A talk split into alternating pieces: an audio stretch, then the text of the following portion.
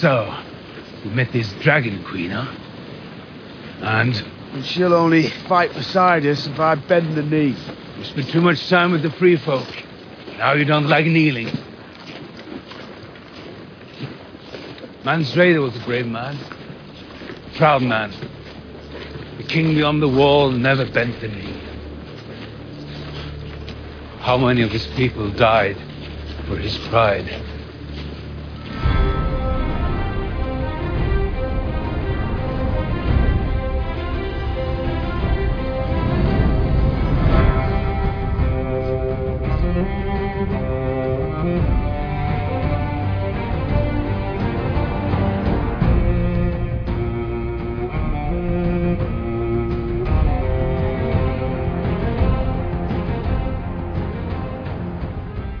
Welcome once again to You Know Nothing, Jon Snow, a Game of Thrones podcast. I am one of your co-hosts, Philip, from the state of New Hampshire in the US of A, and with me in the state of Michigan. This is Eric. Eric, how's it going, sir? Well, I gotta say, as much fun as it was to uh, to see all you folks out in Connecticut, uh, it's nice to be back in front of my computer with my trusty condenser mic and no pants. There you go. That's right. That's right. Wonderful. Um, and in the state of New York, whose birthday is today? He's 47. That's right. Happy birthday! This is Jason Lloyd. No, sorry, wrong guy with the birthday today. Uh, hi, this is Mike. Mike, how's it going? All right, and uh, by the way, a shout out to Jason Lloyd, whose birthday is today, and to Elizabeth Catherine Gray, whose birthday was yesterday. That's right. Uh, Jason Lloyd, podcaster for Horrorphilia and My Bloody Bits and the Horrorphilia Network. He turns 43 today, I believe, so he's a young one. And Catherine, Elizabeth Catherine Gray, uh, his birthday was yesterday, uh, yet I do not know how old she is. I, I can't say. Twenty nine. There you go. That's, That's a- a safe one. Yeah, and Jason Lloyd, of course, as we all know, is the one person who is closer to Phil's heart than than Sansa. Uh, well, he did say he liked the Alien Covenant a whole lot, and that that's Oh, okay. Yeah, Yeah, that might that might be it. That'll yeah, that's a little Time to break questionable. Little questionable there. A little questionable. that's kind of like Stannis burning his daughter alive. Yeah, yeah. What are you gonna do? What are you gonna do? He was he was brainwashed by the witch. She's a witch. The witch. That's right. Um, now let's see here. We got um, a couple of things. Uh, Eric, you mentioned something about what happened in Connecticut. Uh, yeah, we had our get together on uh, Monday the 21st. We all got together, uh, and we actually uh, we got there on Sunday, and we were all there on Sunday night to watch Game of Thrones together, which was uh, oh, let's just say it was frustrating. Uh, had some buffering issues going on, uh, and then uh, we all hung out on Monday and went to see uh, Annabelle Creation together and recorded a podcast on it. Yep, that's right. That's right. Yeah, we are. I already miss you guys. I already miss you guys. Aww. Yeah, well, what are you gonna? Ended too soon. Ended too soon. Ended too soon. It sure did. Um, let's see. Uh, we should make this a yearly thing. Ah. Well, you never know. Eric. Oh yeah, it's just a, it's a lot of driving for me. Yeah, I know. I know. um, now, uh, uh, tonight we are going to discuss uh, episode six of Game of Thrones, which is uh, what do they call that, Mike? The episode before the last. Penultimate. That's right. That's right. One of my friends just posted on Facebook about an hour ago that if she sees that word used one more time in her write up of Game of Thrones, she's just going to stop watching. Well, this is not a write up. True, true. I was I was just laughing because that word got used again. It did. It did. And uh, it's a little different though because this is episode six instead of episode nine because this season only has seven episodes. They turned Uh, it upside down. They did. They did. There, was- there was uh, a uh, weird thing. Some people were saying that this episode was not as watched by as as most, but uh, because of leaks and whatnot. But that's not true at all. It got uh, 10.24 million viewers. Damn. yeah, this is beyond the wall. This episode, which is the first episode to my knowledge that ever that was named renamed like an hour before it it, it became out, which was the original name was Death is the enemy, and for some reason they changed it to Beyond the Wall, and I have uh, absolutely no idea. Um, I don't think it really matters. I guess not. Uh, Alan Taylor uh, directed it. Uh, Alan Taylor is a television director of Lost, uh, Sex and the City, Six Feet Under, Under uh, Deadwood, whatever. Uh, also uh, directed a few films, uh, Thor: The Dark World and Terminator Genisys, which was brought up on uh, the podcast, uh, um, the Spoiler podcast by Joanna Robinson. What's that called again? Uh, Storm of spoilers. Storm of spoilers, yes, yes, and, and, and she mentioned that in a negative term. It was kind of funny. I listened to that episode today. Um, and uh, the episode was written by uh, Da- uh, David Benioff and D.B. Weiss. Uh, August 20th, 2017. We are recording it on this episode on 824 because of uh, our meeting up in Connecticut, as you mentioned, Eric. So we um, Didn't didn't quite have enough time to record two live episodes while we were all there. True. That is true. Um, now, Eric, uh, before we get into any further Game of Thrones stuff, uh, you do a couple other podcasts? yes, I do. Uh, the other one is the podcast of which this is a spin-off, the Dark Discussions podcast, your place for the discussion of horror film fiction and all that's fantastic. Uh, you can find it at darkdiscussions.com and on Stitcher, Google Play, and iTunes. The other podcast I do is a general interest podcast that I record and produce myself with my friend Dan. Uh, it's called the Askancity Podcast. That's spelled A S K A N C I T Y. You can also find that on Google Play, Stitcher, and iTunes. And uh, Mike, you do a couple of podcasts and a genre blog you write as well?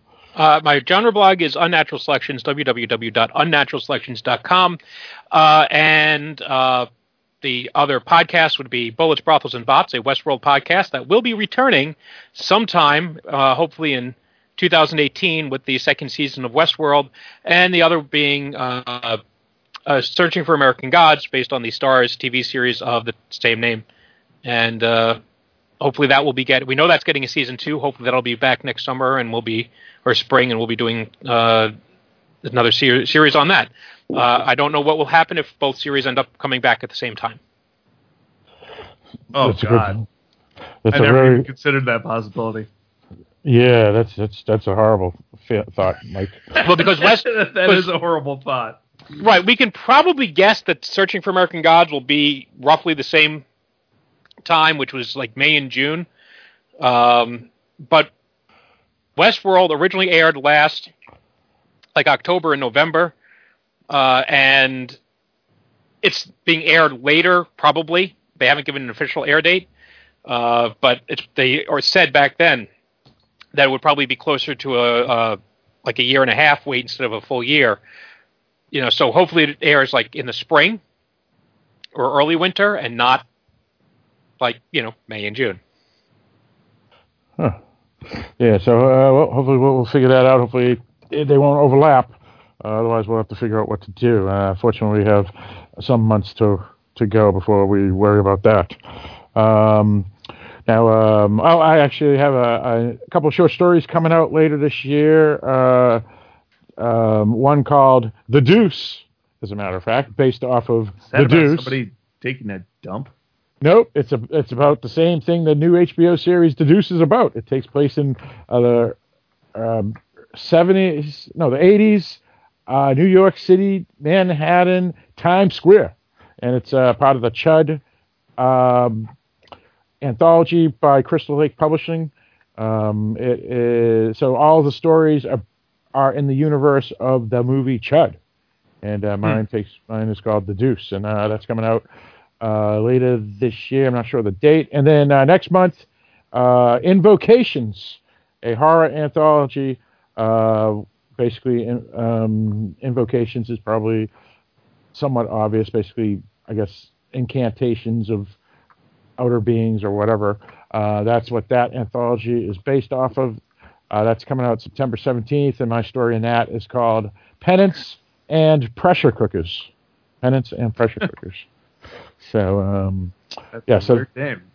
yes, yes. Well, it's uh, um, it's uh, has something to do with with um, pressure cooker pressure cooker bombs, maybe. Hmm. Yes. Um, so that's coming out September seventeenth.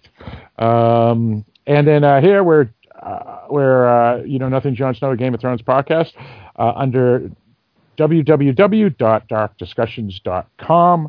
which uh, folks can uh, go to and get all our podcasts. At the bottom of every page, it links to our email, uh, which is darkdiscussions at AOL.com. That's the email we use for this podcast as well. And you can find us on iTunes, Stitcher, and Google Play, as well as from the website, darkdiscussions.com. And you also can um, get the RSS feed from any of those places under You Know Nothing, Jon Snow, a Game of Thrones podcast, or just go to uh, the search for Dark Discussions and you can choose that RSS feed and subscribe to that. And then you would get all our podcasts, including uh, this one, You Know Nothing, Jon Snow, a Game of Thrones podcast. Um, now, uh, let's see. Um, any any uh, news anybody wanted to bring up about uh, Game of Thrones? I have a couple. One is uh, the entire script leak uh, for season eight has been released. Some folks don't know if it's legit or not, or if it's fan fiction, but uh, it uh, has been released within the past two weeks. Uh, so that's out there. Um, if folks are curious. Um, and what else uh, of note? Uh, the the leaks for season seven. Everything that happens in this episode we're going to discuss tonight uh, was spot on. So this person that's doing the leaks, um, as you said once, Eric, is probably someone from the inside of of the show, someone that works on the show. Um, so that that was curious to see that so far everything is turning out to be true. Do you know Um, if the uh, season eight leak was from the same source? Um, I do not know. No, I'm not sure. I'm pretty it sure it wasn't. Um, Okay. Because Storm of Spoilers that we were referencing earlier uh, has said they know nothing about season eight, um, and they get pretty much all the legitimate leaks. So I think that season eight leak you're referring to is probably just made up. Interesting. Oh, Mike, you say something? Well, I don't know. I was just thinking. Uh, do you know what's really depressing on your uh, 47th birthday? What is that? Getting an email for burial insurance. Yeah, that's, Which, which I want to point out, I have literally never gotten one of these before. Wait a minute. What's burial insura- insurance? Insurance is getting buried alive? Oh, no, well, I uh, it's- thi- so like when you die, it ensures that there will be money to cover you when you get buried. exactly. Oh, okay. I, I, which I won't be here for. Isn't so. that called life insurance? yeah, uh, it's a, it's a much more different thing, but yeah. Yeah. Um, yeah, but this money, in theory, is only used for the covering of the funeral, I guess. All right, whatever. Yeah. Another Uh, scam. And and and can I can I say something that I just saw this? I have I, I really want to mention it. It has nothing to do with Game of Thrones, but I think many of our listeners would be interested in hearing this because it's just so absurd. Uh, if yeah, sure. If you remember uh, earlier in the year, there was a kerfuffle created because Alamo Drafthouse uh, held some women-only screenings for Wonder Woman. Oh, Jesus. Oh, yes, I, I remember that. Yeah, well, they're they're out at it, they're at it again. They're going to be holding uh, for the for once it comes out, they're going to be holding clown only screenings. Are you serious or is that a joke? Swear to God. Like, like people who, who, is there, I, I, I don't get it, though, Mike, because there's only, there's 50% of the population happen to be female. Wow, I, I don't know how many people actually portray clowns, unless you're forced to just dress up as a clown. Let's Well, than- yeah, get and- dress you- up as a clown and get into the screening. Yeah, they will only let you into the screening if you're dressed up as a clown. Oh, okay, interesting. Apparently, someone said it sarcastically uh, when And they were debating about the Wonder Woman thing, and they said, "I think we're going to have to steal that." And Mhm. lo and behold, And is it Alamo that's doing it this one too? Ah. and it's Alamo that's doing this one too. Okay, too funny. Well, I, I, I guess I guess I would dress up as a clown uh, and to, to do it if I could go see it. I guess I don't know. Well, it wouldn't be a free screening; so you'd still have to pay. Yeah, and I would have to pay to for a, a clown outfit. So yeah, forget that. yeah. Oh But, God, I hope they But- post pictures of that. but I, I, I got, I, I'll give him credit for that. I think that's. Look, I, I'm, I, I love a cheap publicity stunt, and th- this is, this is a good one. Yes, yes, it is. Um, actually, I just got an email from uh, an instant, a message, a text actually, a direct text from MJ Preston, uh, who's uh, um, in in the book Invocations as well, and he uh, said he's going to start promoting it. So, oh, how about that? Uh, he's and by the way, he is not a clown. He is Canadian. There's a difference. There is. Maybe so. Um, anyway, um, let's see. Um, any other news anybody wanted to bring up about Game of Thrones itself? Anybody? Uh, uh, I was looking and I didn't see anything. Uh, I, I know that I think the name of the next episode is the Dragon and the Wolf. The Oh, eh, yes, that's that's what I heard too. Uh, the Dragon and the Wolf. Yeah, the Dragon and the Wolf. Um, so that'll be curious. That'll be the season finale, right? Season Yeah. finale. Yeah. And, uh, And, they already released the director, uh, Jer- Jeremy Podeswa. So uh, he's a veteran of uh, Game of Thrones. Yeah, and there was something because I will say there was something about uh, I guess it spread that George R. R. Martin was not watching Game of Thrones, but the reason he was not watching is he's traveling abroad and he can't see it. He has been watching the series, he just hasn't had the opportunity to do it. But you've got people who are who have been complaining about the season. and We'll talk more about that later. Uh, and who seem to think that this season has been completely divested of any input from George R. R. Martin and they're saying they get no guidance for because there's no books. But Martin shared the plans for the books years ago with these people, Mm. so I don't know how closely they're sticking to the plan. But I, they're but they're trying really hard to force as many wedges between the Martin's books and the TV series because the TV series has passed by the book, certainly in popularity, Also, and obviously Mike, in terms of timeline. I think some of it also um, is at least this is what I've heard on other podcasts, including Storm of Spoilers and, and numerous other ones that I listen to. I listen to about fifteen of them now. They said that Mike that another thing is is that both the the double D's are being are very disinvested now with the show and they just want to get the hell out of it and, and move on to something else. And Well, I don't know who they are, and who's who's they? What do you mean? well, I'm They- saying you say they're saying. So who's Oh, oh, uh, all these other podcast bloggers, in, um, including um, Joanna Robinson, as uh, and they're basing this on what? Gut feeling. gut feeling. So, in other words, they don't like what they're doing, and they're assuming it's because they're disinterested. I can't speak for Um, those folks. They're, they're basing it on a little bit more than that on uh, you know some of the uh, some of the I don't know body posture uh, put forth in interviews and such. It still sounds like they're they're. I don't know. It, it always annoys me whenever somebody starts reading into the motivations of people that they don't actually know. Sort of like when they say, "Well, you know, this guy is you know in baseball or football or whatever sucks because he's he's not motivated, or he got rich and now he's lazy." And you know, you really don't. Pa- you don't like Sa- what Pablo Sandoval. Okay, but I'm saying you don't really know, with very few exceptions, what is going on with the person behind the scenes, and I, I, and that kind of second guessing just tends to annoy me. You just judge the work that's out there, like it or don't like it, but don't start saying, "Well, they're they're not interested in this anymore." They're getting paid a shit ton of money to finish this off. They've they've shepherded it this far. I, I can't imagine they want to end, you know, what is probably going to be their legacy with you know just saying, "Ah, fuck it, who cares." Because they certainly would have other jobs open to them if they were disinterested. They could step aside any time. Well, that's one way to look at it. Yeah, that's one one to look at. I mean, some folks, you know, I mean, rumors are that if HBO had their way themselves, they would just they would they would make ten episode seasons and, and go longer. Um, but you know, again, that's that's I guess presumptions as well, rather than than actual truth.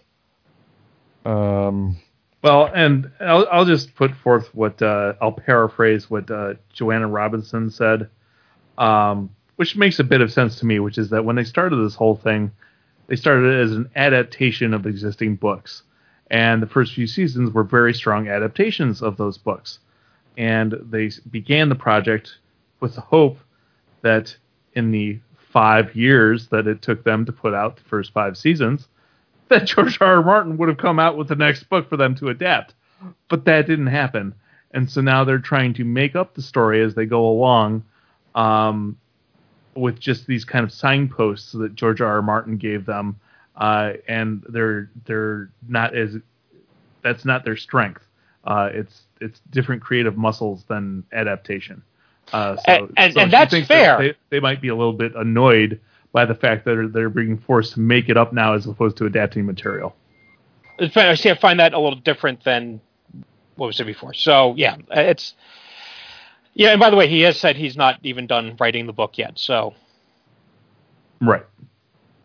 All right. Well, uh, it is blame what him. it is.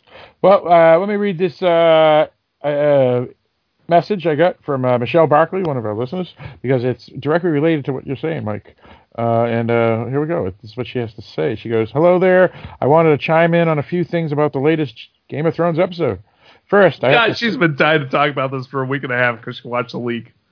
Uh, yes, probably. So. Loser. Um, first, I have to say that I am really tired of all of the hate going on around this season, especially this late, latest episode. From the Oh, social just wait till the end of this episode.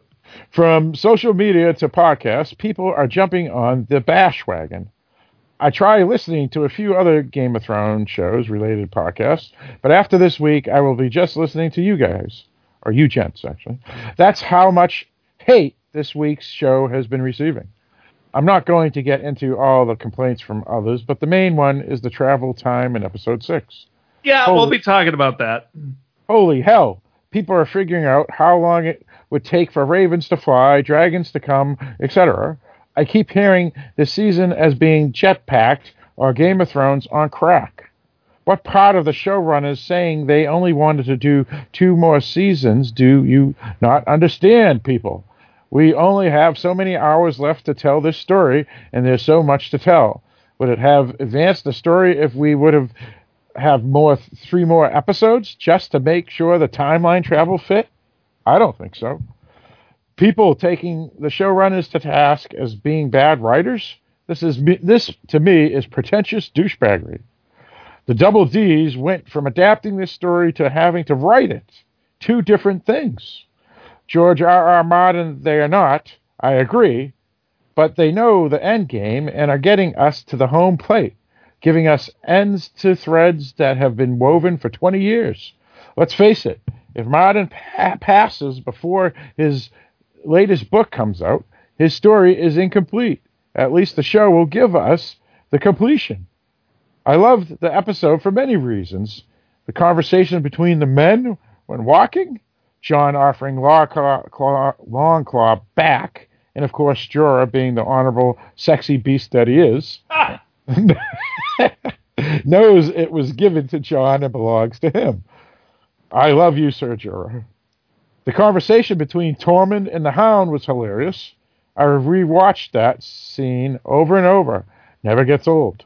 I wonder when Dany is going to realize that maybe Tyrion isn't the hand for her. Him telling her not to go infuriated me. I understand his point of view, but his willingness to let those men die was frustrating. And I'm sorry, Tyrion, last episode you were up in arms about Dany burning people alive. Who was responsible for the wildfire at Blackwater Bay? At least Dany's dragons incinerated the. Wildfire is like napalm. It just keeps burning and burning. The death of Viserion was soul crushing. I knew that at some point. One of our dragons would meet its demise. But seeing it happen was heartbreaking.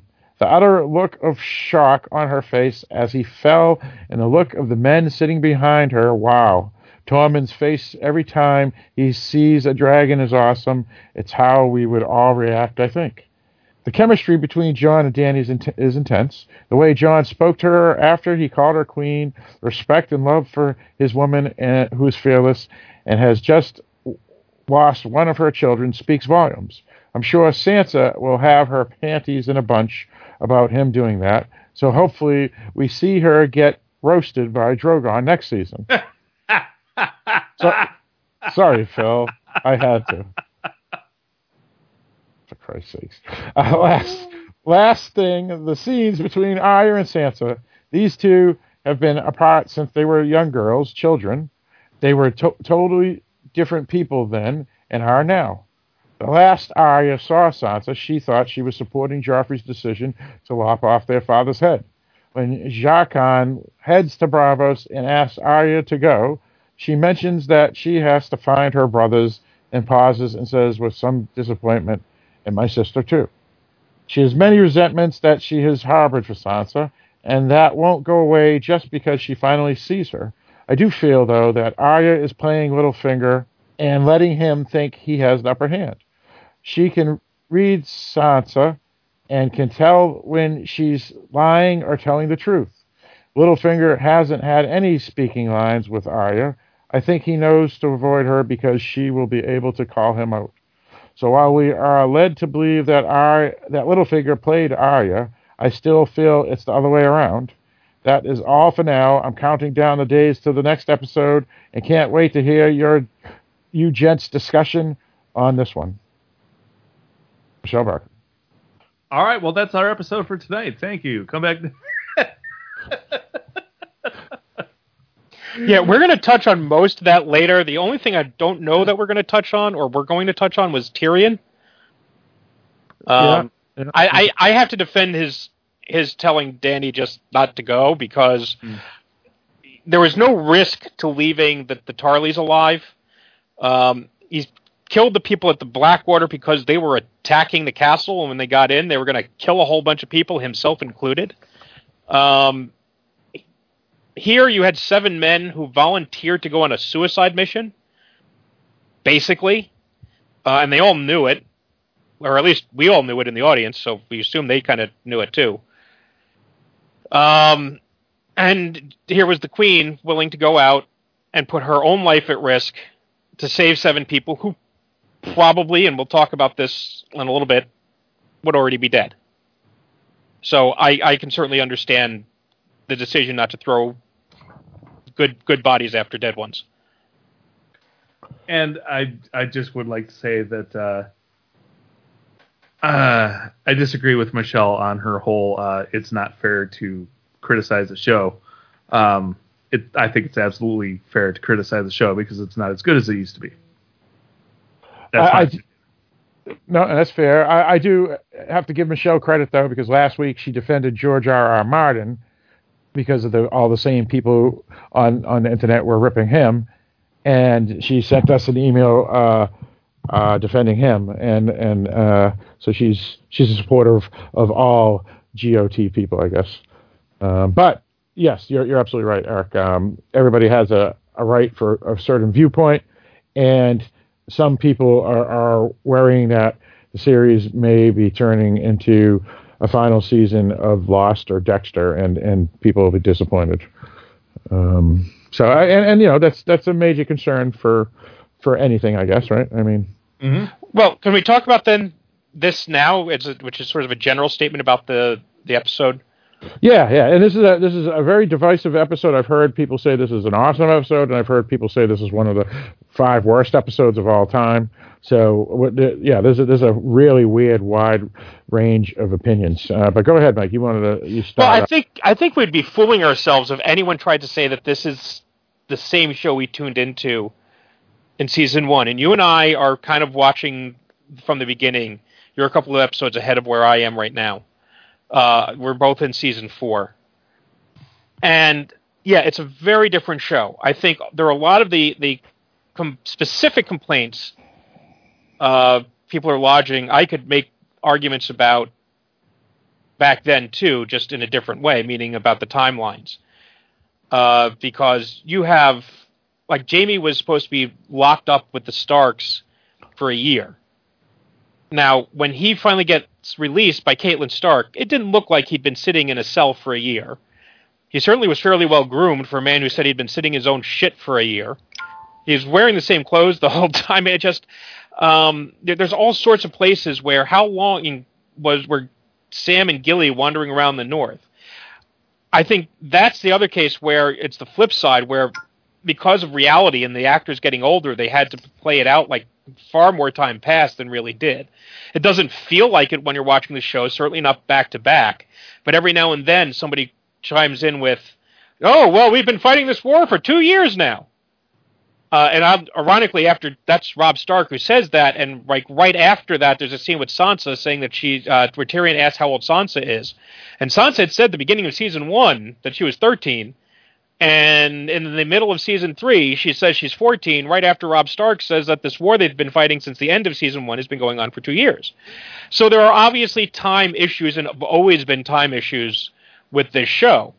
Um, it's just that right now it's a very different time issue because it's a matter of it collapsing on itself rather than being overly stretched out. But we all know they were we we were hearing the complaints and making them ourselves of just get this storyline over with already. Whether it was Arya going through her training or them just wandering around the north aimlessly, and how long does it take Jon to get back to Castle Black? And um, there, there were a lot of complaints on the opposite side. The tone of the show is different. The tenor of the show is different. You're also no longer in a position where you're world building, right? Where you're learning, you're going to new places, meeting new people, learning new things. And that's necessary because you're in the final act. But I can't blame people for being disappointed that the show they're watching now is not the show they've been watching all along. Well, that's a fair point too. Um, but you know, uh, back to what I said earlier, where HBO, if they had their choice, they would ex- take the last two seasons and maybe expand it to twenty or even thirty episodes. Then I, I think the the change in in um, storytelling wouldn't be as drastic, even if it is being adapted uh, from notes rather than actual books because we can argue or you know that some of the best episodes we've seen have been post books and based off of George R. R. Martin's notes rather than his finished product. That's a good point, Phil. Yeah, you know, I mean, one this like uh, Winds, least, of, Winds of Winter was a fantastic episode. Absolutely, and one this season, right? Um, the the the battle of of the the train whatever it was called. Uh, the, the loot train. The loot train. Yeah, that. I mean, uh, that wasn't say, the episode name, was it? No, I no. I got to look it up. I forget the name too, but but some people say that's one of the best episodes of all time too. So. Uh, a lot, yeah, a lot, a lot of episodes have been post. Oh, Hardhome is another one, right? Mm-hmm. That's that's post book. Uh, Jon Snow being killed, post. I mean, coming back from the dead. Uh, the Battle of the Bastards, you know, on and on. So, um, yeah, I don't, I don't know. I mean, it, it's, I don't think, Mike, I don't think this is a, a debate that will ever be won, right? No, and I see. I think I'm one who thinks at the beginning of a, of a story will feel different than the end of the story. We're in the end of the story, so it's naturally going to feel different. Some people like the stuff that happens at the beginning. Uh, like we've talked, uh, Eric, you said you're a sucker for a good uh, origin story, or you know, uh, I believe you were the one that said that. Yeah. Yeah, and I, I, and I always like those too. So I enjoy those parts of the stories. Other people like the the ending stories, and other people. Not a lot of people are big fans of the middle. But um, the only thing I would say with HBO is that what we don't know, they maybe want more episodes because every week that gets more, them more ratings. We don't know that they wanted to spend more money. Mm-hmm. And when you're at this point in the series, you got three basic considerations. I think one is the age of the actors right? When you have a lot of kids in this show, you don't want you don't want we don't want to see Sansa going through menopause, right? By the time the series is over. right. I, I mean, um, so, uh, one one thing, if I could interject right there, Mike, is is the difference that Bran, especially out of all the young actors, looks like now compared to when he was a uh, a toddler, not a toddler, but you know whatever age he was on season one, because um, uh, that was a drastic change, especially yeah. when he, when he had that one season that he didn't even appear you know, and that pushed him a year older, and we hadn't seen him in over a year. Never mind between seasons. So uh, I see your point there. So uh, continue. And and, all, and, I don't think that much time has passed in the books, right? I don't think uh, they're supposed to be th- be that much older than they are wherever they left off in the books, which I guess would be the end of season five. I don't believe that we have. Uh, let's say at that point, Bran was like 16. You know, which I don't think he was supposed to be. I think he was still still supposed to be like 12. Um, the second thing is you have the contracts of the actors, right? A lot of the actors are going to want to go do different things. They're going to want to branch out. They're going to want to parlay this fame they have into more money. And if you're going to keep them on the on playing Game of Thrones, they're going to want to get more money in their pockets. And it gets harder and harder to keep those actors around and pay them. And if they're important, if you're Jon Snow, right, you can recast uh, Daario Naharis. You can't really recast Jon Snow at this point. So he's got you over a barrel and can pretty much demand whatever he wants. I think they're getting paid each something like a half a million dollars, the main actors. And this is not a small per episode. That's not a small cast. Um, and then the third thing is simply, uh, you know, what's the budget per episode, and the actors being a factor in that. But these are big episodes, so if they're one of, if you're going to be telling a story where, um, and by the way, looking at the early seasons, there are a lot of the effects don't hold up nearly as well as what we're seeing like this week. Especially the wolves. Oh my god. The wolves, yeah, some really bad shots of the wolves, some some wonky stuff with the dragons. Um, you know, it just it's it's a matter of being several years earlier and a much smaller budget. But they don't have unlimited time. They don't have unlimited resources. So I could very easily imagine HBO wanting ten episodes for the same amount of money, but then you're not going to get the train battle, uh, the loot train battle. You're not going to get uh, what we had tonight, or well, not tonight, but in this episode, or you're going to get a lot less of it, right? I mean, it's um, it's, it's limits. They have to they have to pick and choose what they can they do.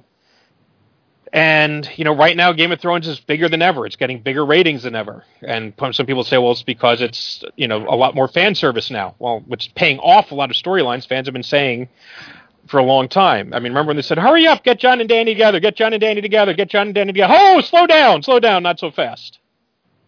Now that they're here, so Right. Well, sp- speaking of um, uh, positives and negatives, um, what's what's here from another person? Uh, Eric, you we have an email from Sh- Sean Fox. Yes, we do. I I will read it now. Hello, gang. This is a more somber email after the events of Sunday night's episode. Well, it happened. It really happened, and now this is my sad response to the death of Viserion. Yes, Thoros died from the help of a white polar bear attack. Yes, Gendry is a marathon runner. Yes, the Night King is an Olympic level ice javelin thrower who also has north of the wall Home Depot on speed dial for enormous chains, as you never know when you might need to pull a dragon out of a frozen lake. In a week where this episode that got leaked early by HBO Spain, to reading and going through many reviews that seemed none too pleased or forgiving with the overuse of artistic license, aka plot holes the size of a dragon pit, by the showrunners and director in this episode. That aside, all I took was the sadness of watching poor Viserion murdered in a feat worth rolling a natural 20 with three criticals to follow. Yes, Viserion is now the Mount of the Night King, and it will be cool to see just what the newly whited Viserion will do in the service of the misunderstood soon to be ruler of Westeros and beyond. But it was really sad seeing Viserion killed and later Benjen's sacrifice as well. I guess the White Hunt battle ties in with Dany's earlier vision of being north of the wall and what could have been her hearing Viserion's death cry. All I fear now is which of the remaining dragons will die before the story is finished. How Cersei will screw shite up for all the people of Westeros because she is so completely consumed by her own madness and arrogance. The only happiness I took from all this episode was Tormund's insightful takes on life north of the wall that could be applicable in my neck of the woods even today. LOL. Well, that and the truly genius revelation greater than Jon Snow's true lineage, Return of Dragons, or even that there is a cure for grayscale, the statement that gingers are beautiful. Even in all the sadness, madness, and death, Tormund gave the, his soulless ginger north of the wall hope in my heart. We now move onward to the last episode this season, and all the tragedy, tears, and wringing of hands at the faith of the seven that shall befall us all, especially if we have to wait until 2019 for the last season. Thanks, as always, for your work, time, and banter. I wait Sunday night with anticipation and fear all at once. LOL. Sean from St. Albert, Alberta, Canada. All right, thank you very much, Sean. Uh, um, so, Eric, what do you think? Uh, his comments? Uh, do you think uh, he's fair as well? Um, I mean, yeah, he's he's he's got some of the same thoughts I do. Uh, about the convenience of the whole uh, the whole battle north of the wall there, but uh, we'll get into that later. Yeah, um, Mike, I know that you said uh, anybody who's had complaints with some of the the, the episodes or, or this entire season, or even some of the season five or wherever there's been weak spots. Um, you've always said that the worst episode of Game of Thrones is still better than probably 99% of everything else that's on TV. Well, I think so, and I think this is. I mean, you look at the biggest art plot hole, debatable plot hole in this episode. Um, it's about you know an issue of time, which only people who have know the map of Westeros would realize is going to be an issue. Um, which is I don't know what percentage of the audience, but it's not the entire audience. So if you're not aware of that, then a lot of that those complaint that complaint kind of vanishes. Um, and a lot of other things I think fans are debating whether they are legitimate choices or not legitimate choices. I'm sure we're going to get into some of that tonight. Um, so you know, it's a matter of how you choose to see it, how you choose to see certain characters, whether things are plot holes, untrue to characters, or true to characters, or you know, or is it people being picky, or, or however you get to it. But I still think this is better than you know, and it, it certainly is a, a fairly gripping piece of entertainment.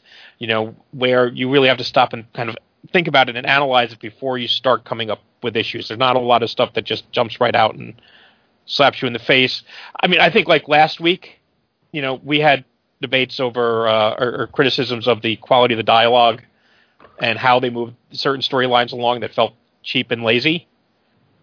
That was that's that was very uncharacteristic of Game of Thrones, but it wasn't something that we had to stop and think about. It was sort of like, eh, that's kind of a weak argument there about having to go risk your lives to run up north and grab a a, a, a wight, right? It was it, it was self evident. You don't usually get that with Game of Thrones. Right. Yeah, that's true. Now, um, I guess let, us go around and discuss our thoughts of this this episode in general, not specific scenes. Uh, why don't you start, Mike?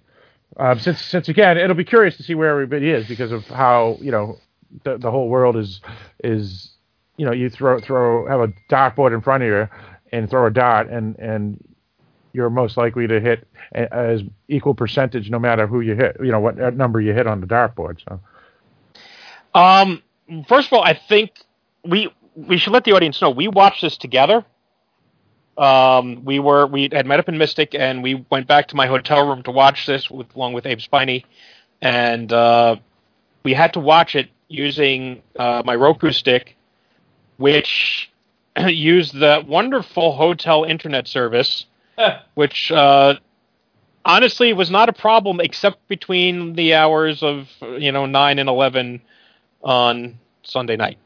Uh, Go where, Yeah, for reasons I think we could figure out.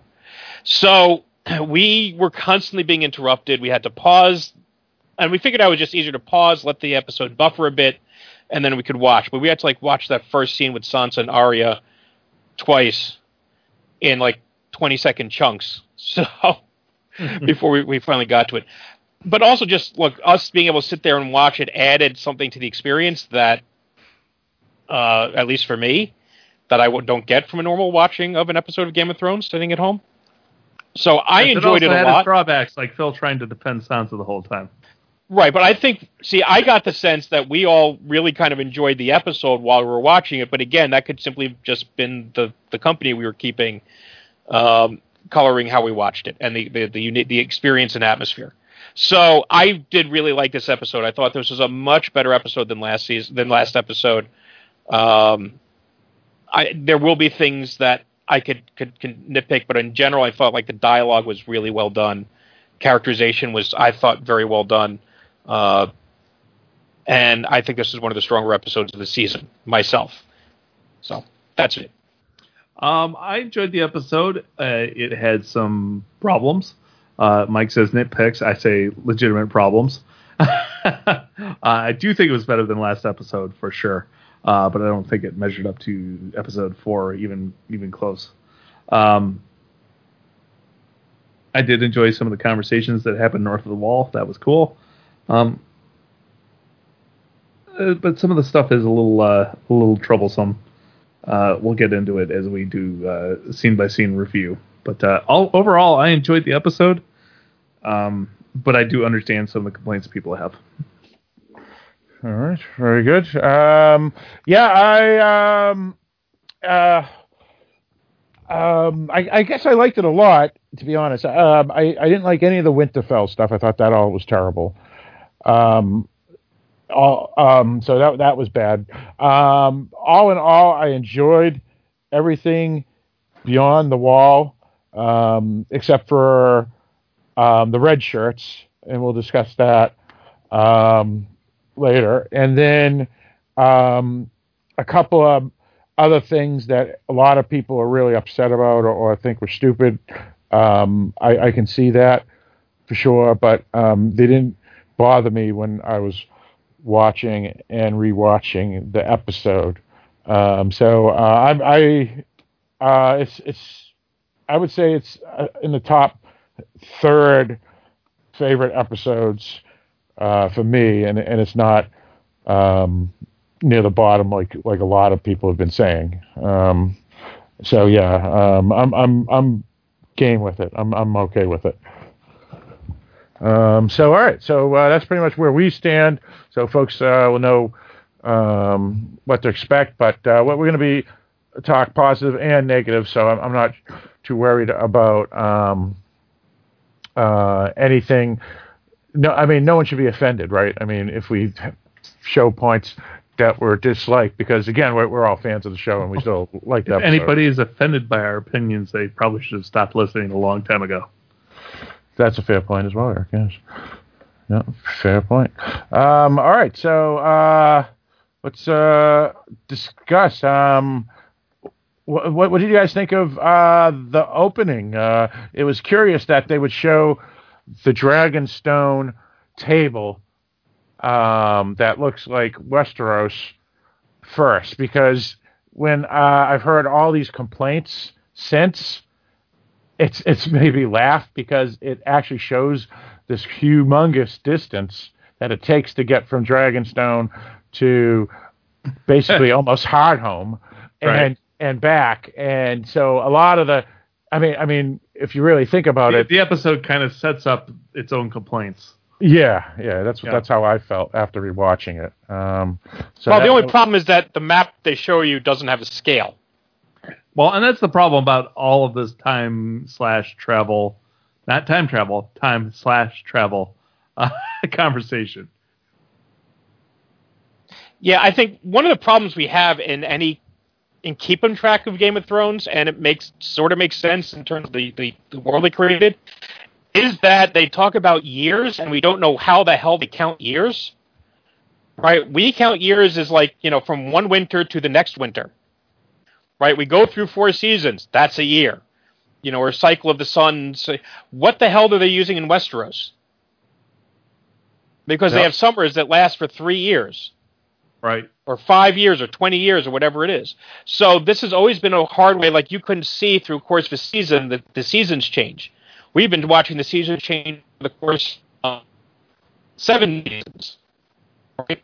And so for conditioning in this world, that's oh, that's we're starting in the summer and now we're in winter. This has been a four to six month story. Except for the fact that Bran has had a huge growth spurt. Yep. So that's always been a problem. Uh, distances has always been a problem. Some episodes it takes, you know, three days to go from Winterfell to the Wall. Other episodes it happens in a cut. You know, and, and in between scenes. Right. Right. Uh, which is what happened when Tyrion returned from the Wall in the first season. Yeah. Well, and and at the heart of all of the complaints about the uh, time, uh, basically, um, uh, we'll discuss details of the scenes later, but uh, the the basis of all the complaining about travel in this in this episode is that uh, Jon and gang get stuck north of the wall, and they're trapped uh, outside, mind you, north of the wall, freezing fucking cold, uh, and have to send somebody to run back to Eastwatch to then send a raven to Dany, and then for Dany to ride north on her dragons uh, to come save them. And nobody really understands what period of time that was supposed to take. And if it was longer than a day, I, I, I would dare to say that they probably would have frozen to death. And if it was less than a day, that uh, introduces some serious question about the uh, flight speed of ravens and dragons. Uh, so I think that's the whole basis of the complaints about travel and time. Well, someone figured out using what we know about raven flight, although apparently in the books they say that the ravens in uh, Westeros are specifically bred to be, I guess, a little bigger and faster than what we would have as ravens. So, but, like an African raven versus a European raven, right? Yeah, and there's been there's been no shortage of jokes about that. We made plenty of them ourselves in the hotel room. Uh, but they said if it's if it, you're dealing with, I don't remember if they use 1,500 miles or 2,000 miles. They basically plotted out that if the dragon flies as fast as a raven, and I could make an argument it would probably maybe fly a little faster, mm-hmm. that the whole thing could have happened in four days. And I'm and if that's plausible, you know, it sounded like the math is fine. I'm fine with that. But then you get the question of, well, how did they survive for the four days? Right and that that would be more of my issue. But then you get into, and this is where I you, I would rather them complain about the storytelling rather than complaining about the writing, because there's a lot of factors involved in the writing and the storytelling that the writers have no control over. Um, but um, do we want to sit there? You're, you're building up tension, you're building up drama in the way these scenes are cut together.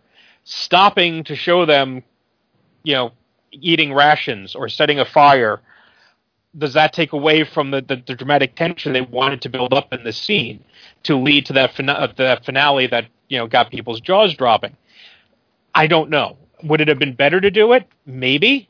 It certainly or, would have quelled it would have quelled some of the, the, criticisms, but at the same time, it could just as easily have um, you know, cut out any of the dramatic tension that they had been building up to at that point. We don't know what they did or what they didn't do or what judgments were made and when.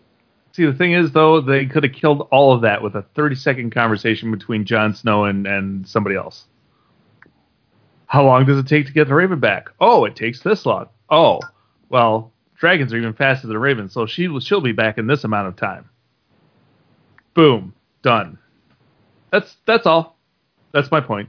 They could have addressed it, and they chose not to. Right. Well, that, right, and that's been a problem this season. Is uh, a lot of unanswered questions. I mean, I mean, the lowest nitpick has been uh, when how do they know Gendry is the fastest, right? Um, but um, people have complained about that too. All, now, I think that's a silly nitpick. Tr- yeah, I, I, would agree. I would agree. I mean, it, He's that, the youngest. Send it. Right, right, and and and who knows? I mean, there's been a few. Well, that's another thing, right? The boat that brings them there, and then the walk. I mean, they probably figured it out by then and that probably took a few, a few weeks. And and of course, you know everything that happens in this episode.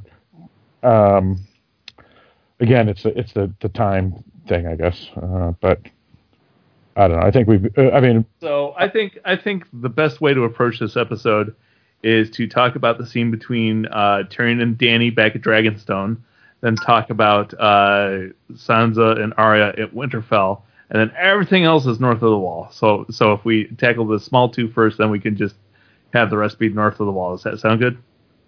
Sure. Yeah. All right.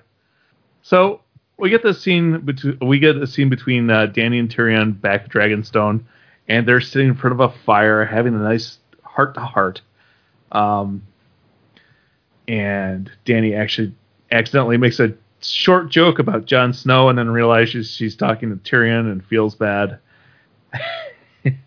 and then uh, we get this whole back and forth between them where basically Dany questions Tyrion's loyalty, saying you're you're thinking like your family, and he's like, well, I should think like my family because that's what you're supposed to do is figure out how your enemy is thinking so you can defeat them. Right. So you're taking their side.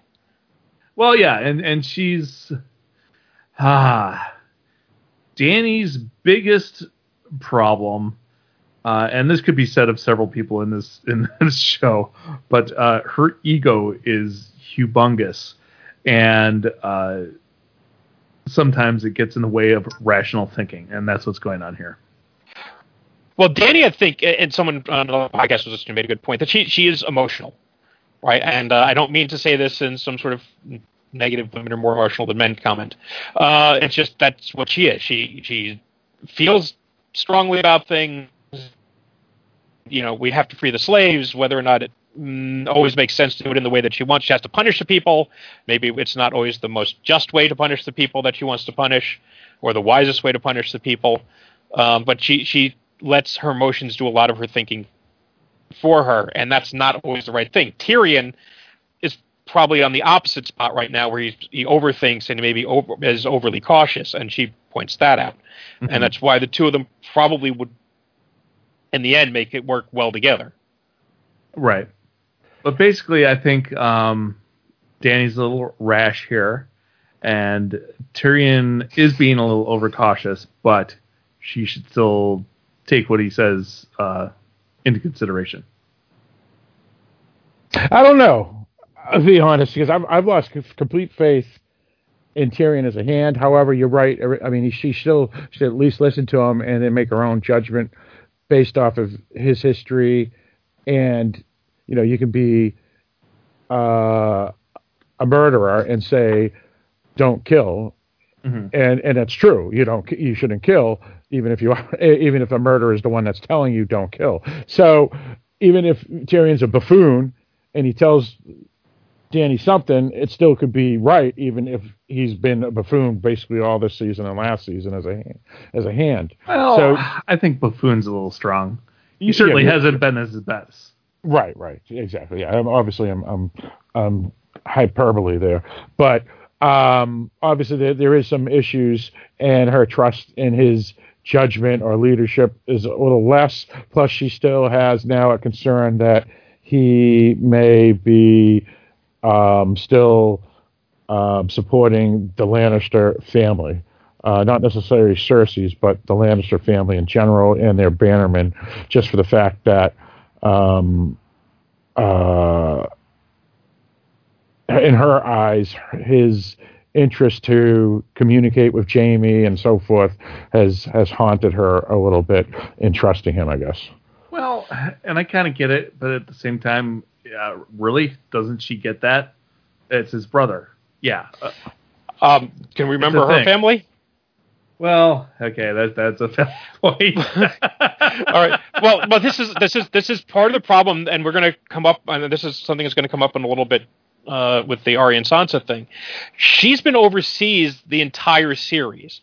She doesn't know Westeros. She knows what she's heard, what she's been told. Well, Um, is that she doesn't- though? Wasn't she on Westeros at the very beginning of the series? yeah, she was a, a young girl that was kind of that had to be hidden away, or she would have been killed. She was a teenager. But she didn't know. I mean, look at all the events that have trans. She she doesn't know what's happened, like to Tyrion, what his real story is, other than what he's told her. All right. I, mean, how? I get that. I, I'm just pointing out that she did have 13 years on the continent. That's all. It's not like she's completely. Uh, it's not like these are completely unknown ways to her. well, she was I'm- also I'm- never I'm never call- I'm- raised to be to be a ruler like Viserys supposedly would have been. She was raised to be a bride to be sold off. I, I'm I'm calling foul here because because Eric has to bring up. Well, she was only a teenager, but whenever Sansa does something wrong, and I bring the fact up She's- she's only a child. I, I, I didn't say she was only a teenager. I said she was there for 13 years. So she knows some stuff. all right. Well, then You're no one, twisting my words, so go no, fuck yourself. No, no one can ever attack me about Sansa again. then. Bullshit. I will attack Nope. you every single episode about Sansa. All right, and I'll, I'll repeat you, Eric. Go fuck yourself. all right, all right, all right. Now that's over. So, Well, there, well, there's You there are really certain things. There were there are certain things that are bad calls, uh, like just not knowing, not being aware of things. I'm not saying that she's right. I'm saying I can understand how she would not know what's going on. It doesn't make her right. As Mhm. opposed to I don't know, lying about someone and getting them murdered. That's a whole nother thing. right. I don't know. That's just. Right, so well, the whole Dany and Tyrion thing ends up with basically uh, there's a cutaway to uh, what we'll be talking about north of the wall later, and then they cut back after Raven's been sent to Dany, and Dany is uh, getting on Drogon to go to the north of the Wall, and Tyrion is lecturing her about how she shouldn't do that because she's the queen and they'll be lost without her if something bad happens to her. And some something bad very well could happen to her if she she goes in and enters in the middle of this battle, which she already did once and was basically very lucky to have escaped unscathed. Uh, and he's got a point, but she's being Dany and won't listen to him and takes off on her dragon. Well, again, this comes down to the fact that she's now thinking that Tyrion has ulterior motives because um, I- why do I you care? Oh, I, I don't think I don't think she's suspecting he's trying to sabotage her. I think she's just unsure of how reliable his advice is at this point. Well, that, right, and that's, because because he just he just cost her two big battles against his own family. So is he being as ruthless as he could be if it wasn't his family? Ooh, that's a good point. And also the fact that because he's not being as quote unquote ruthless, um, maybe he has an ulterior motive. And of course he doesn't, and we know that. Just as we know that Sansa and Arya, or at least Sansa, doesn't have any ulterior motive either. But the showrunners are trying to make a wedge between Arya and Sansa just as they're doing it with Tyrion and Dany, I think. It's just that it's not as prominent, but I think it's the same issue where they're trying to force something that really isn't there, and I think that Well, may just be bad writing There's or no no. There's a significant difference, Phil, which is that in the case of Dany and Tyrion, you're absolutely right. It's the it's the showrunners uh, developing that. Uh, but in the case of Sansa and Arya, uh, Littlefinger is the one driving that wedge intentionally. Right. Okay, that's a fair point. It's just that they're, I guess, the showrunners ha- haven't haven't uh, built it strong enough like they have done in, in prior seasons when things like this have happened. At least in my opinion. Um, but um, so yeah, I mean, I, I don't know. Uh, so it appears that Mike, you you probably agree with me that Dany's opinions are more apt. In other words, we we agree a little bit more with Dany than Tyrion, or at least we can see Dany's point. I think she's frustrated, and and I th- and I can understand her from that point of view. I don't know that necessarily she's right, but of course Tyrion hasn't been making the best case for himself either. He's saying the problem is part of the problem is Tyrion is trying to play chess, and they're in the middle of a f- brawl. That's not the time to play chess, right? He saw Pretty good analogy. and and he's try, he's trying now. To be fair, right? He, what was the last war they fought? Was the War of the Five Kings, and how'd they win that? They didn't win it by having more forces. They didn't win it because they outspent their opponent or out strategized. They won because of trickery, right? That they they got Robb Stark killed at the Red Wedding, and then really just uh, what's his and Stannis blew himself up, and you know they they didn't really do win through traditional tactics. Well, here he's on the opposite side. They've got the overwhelming numbers. They've got the overwhelming force. You don't need to be coy to win that.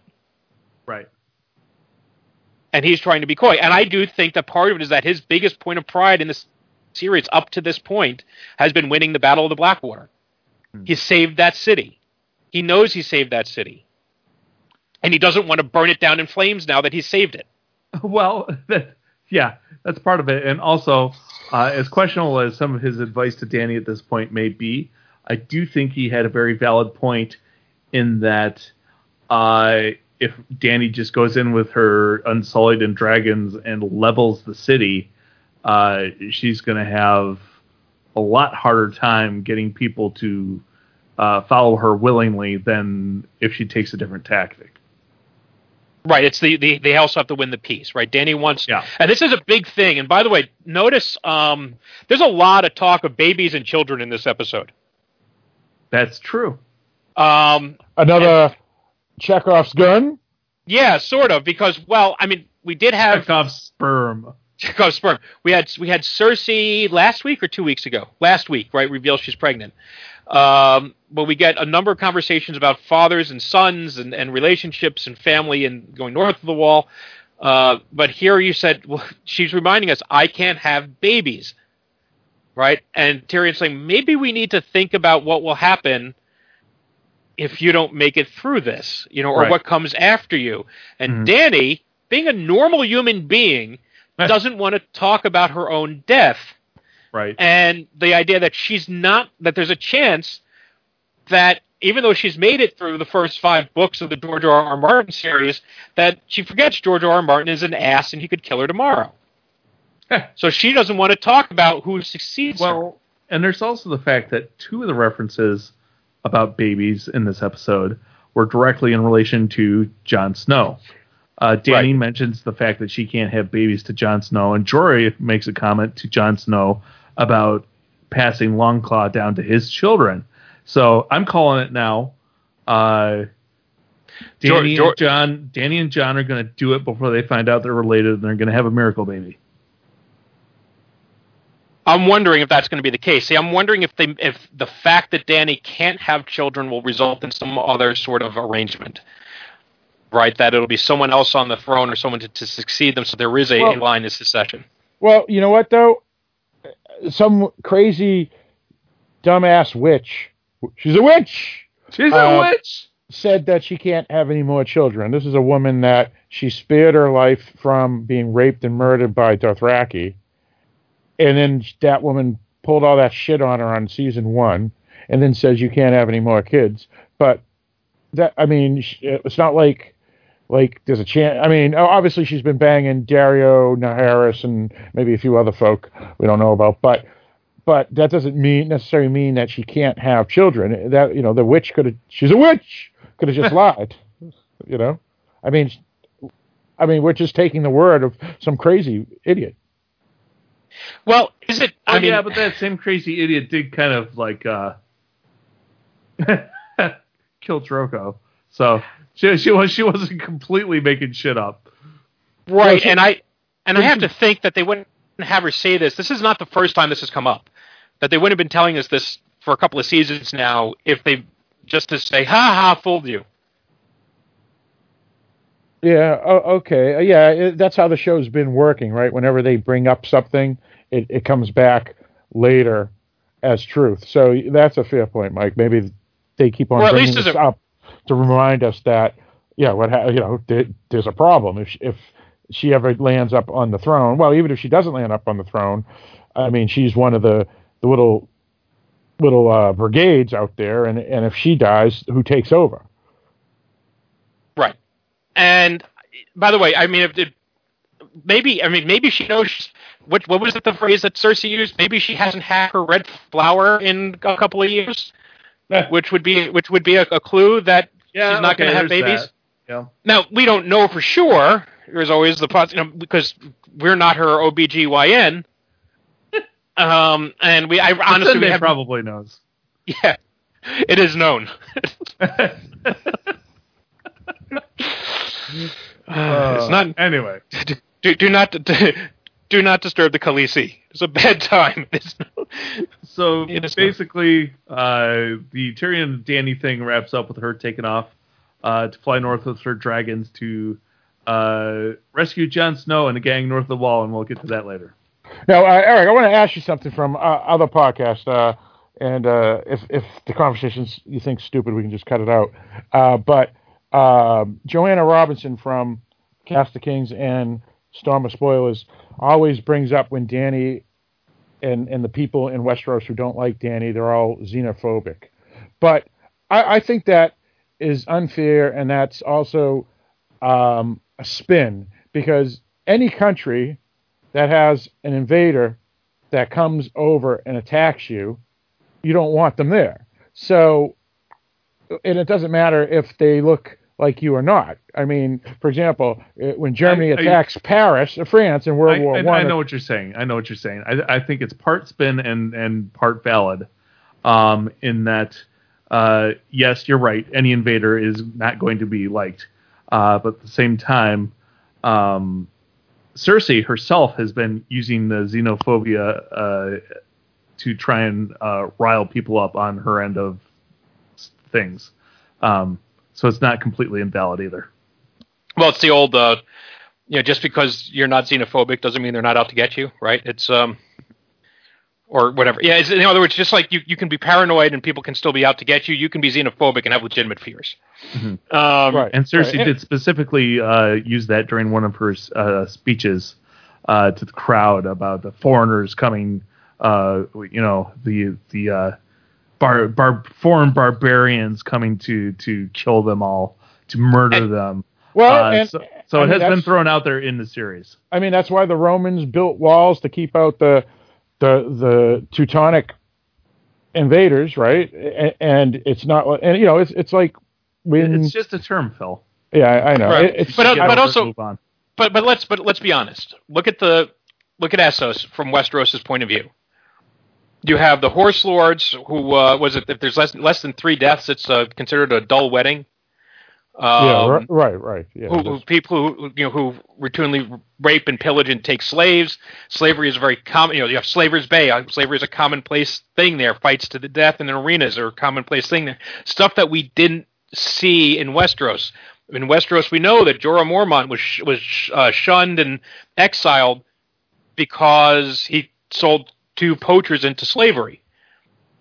Yep. They have very di- you are different, very very different values and culture, and when you had the more different your values and culture are, the more you are going to be viewed with suspicion, and I don't think that's unjustified. Right, and never mind the fact that you came over to to take over too, which which even doubles that point that you just made, Mike. Right, we're not talking about they're immigrants and they set up the 7-Eleven down the street. Right, right, exactly. We're talking about uh, invaders, They not came, they came here to conquer. Yes, they did. Right, right, right, right. And, and and you know, I'm sure the Westeros people heard of the, what happens when the Dothraki win a battle. Their spoils include raping the woman, right? I mean, that's that's the reason why Daenerys uh, hooked up with. She's a witch in season one was because all those women were about to get raped, and she says no, and Drogo says, "But that's the spoils. That's what we do." And she goes, "Not these women." And Drogo um, laughs it off and says, "Yeah, all right, you can have them." And then that's when he gets in the big fight and he gets the cut that eventually in- infests into a wound that kills him. But I mean, yeah. So I mean, I would I wouldn't want them in, in my land either. And I don't. I'm, I'm right there in the fact in the sense that I, I don't think it's xenophobic when you say I don't want these invaders in my country Well, because again, they're not. I think immigrants. I think both both things can be true. Well, let me ask you, Eric, if if tomorrow I were to tell you that Ann Arbor was going to be invaded and annexed to another country, but you get to decide whether that country is Canada or North Korea, which would you pick? Canada. Right, but it's also more culturally similar to what you're used to. Yeah. So Sa- in the same that's and what we'll do. Yeah. Right, and uh, they probably would treat you much fair, more fair, you know, and all that. So I, yeah, so it, I, I think it was, a, it's, it's just a little unfair that the point, and even Cersei's her speaking and saying what she's saying is 100% valid and true, even if her motives are completely dishonest. Okay. I, Right. I, I, I think you're splitting hairs.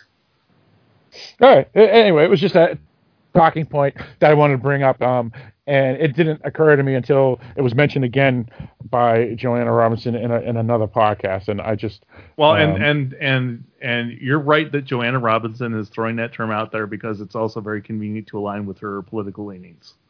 Uh, Okay. That is true. Yeah. All right, fair enough. And so, so that's all. Um, it was just a, a curiosity, and yeah, exactly what you just said. Um, all right, so let's get on to the next thing. Anything else with Tyrion and um, Daenerys stuff? No, that's done. All right, all right. Let's so go to Winterfell. well, yeah, let's let's do Winterfell then. All right. Uh, so basically, we get two scenes between Sansa and Arya here. The first is outside on the balcony, uh, where Arya tells this kind of. I actually really enjoyed listening to her tell this story about when she was a little girl and the boys had been practicing archery. And what what I did find unclear is I couldn't tell whether it was Ned or Robb that had been watching her from the balcony. Did you guys? Uh, Ned. I think it was Ned. was, was it Ned? It was Okay. Ned because if you look at season one, episode one, Hmm. um, even though it's not the exact same story that she tells to Sansa, there's a scene where Robb, not Robb, um, Catelyn and and Ned are watching from that balcony, watching Jon Snow, Robb Okay. teaching Bran to shoot an arrow. Okay, cool. Yeah. Uh, so she tells a story about how uh, she went out there after the boys were done practicing. Uh, Brandon had left his bow on the ground, uh, and there was one arrow still in the target, and she used that one arrow over and over again and shot until she hit the bullseye. And then Ned started clapping because he'd been watching her the whole time. Um, and then she pivots to whip out this uh, Raven scroll that Sansa wrote under duress while she was at King's Landing, uh, telling Robb to bend the knee to Cersei, and basically threatens to uh, put it out there uh, and expose her as uh, betraying her family. And this whole conversation was weird. Um, both of them got a couple of good digs in.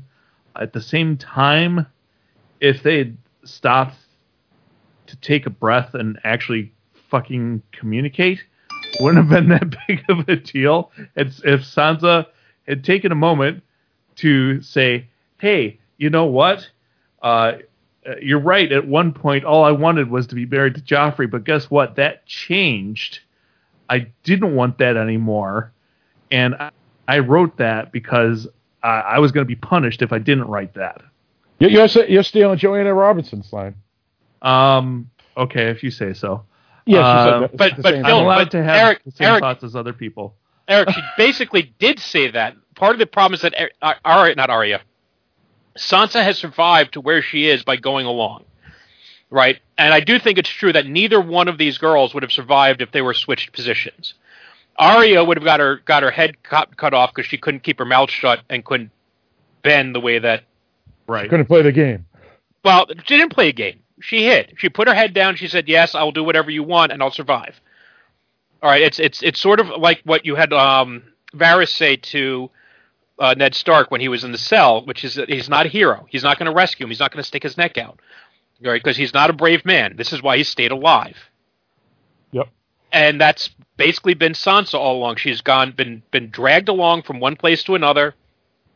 Been whoever it was that her intended betrothed, her actual husband, has asked her to be, and she is bitten down and and borne whatever burden has been put on her without fighting back and there is some and, and she survived it is maybe not the most heroic and noble way to survive it's not the sign of survival that they write songs and stories about except for this story but it is a way to survive and that's got her through and it, Ari would never and Ari would never have been able to do that I, I'll, I'll add one thing, Mike. I would state that she she's playing a waiting game in that entire time. Like for the, for, the, for 7 years she's been waiting yes, because there, there's a point where.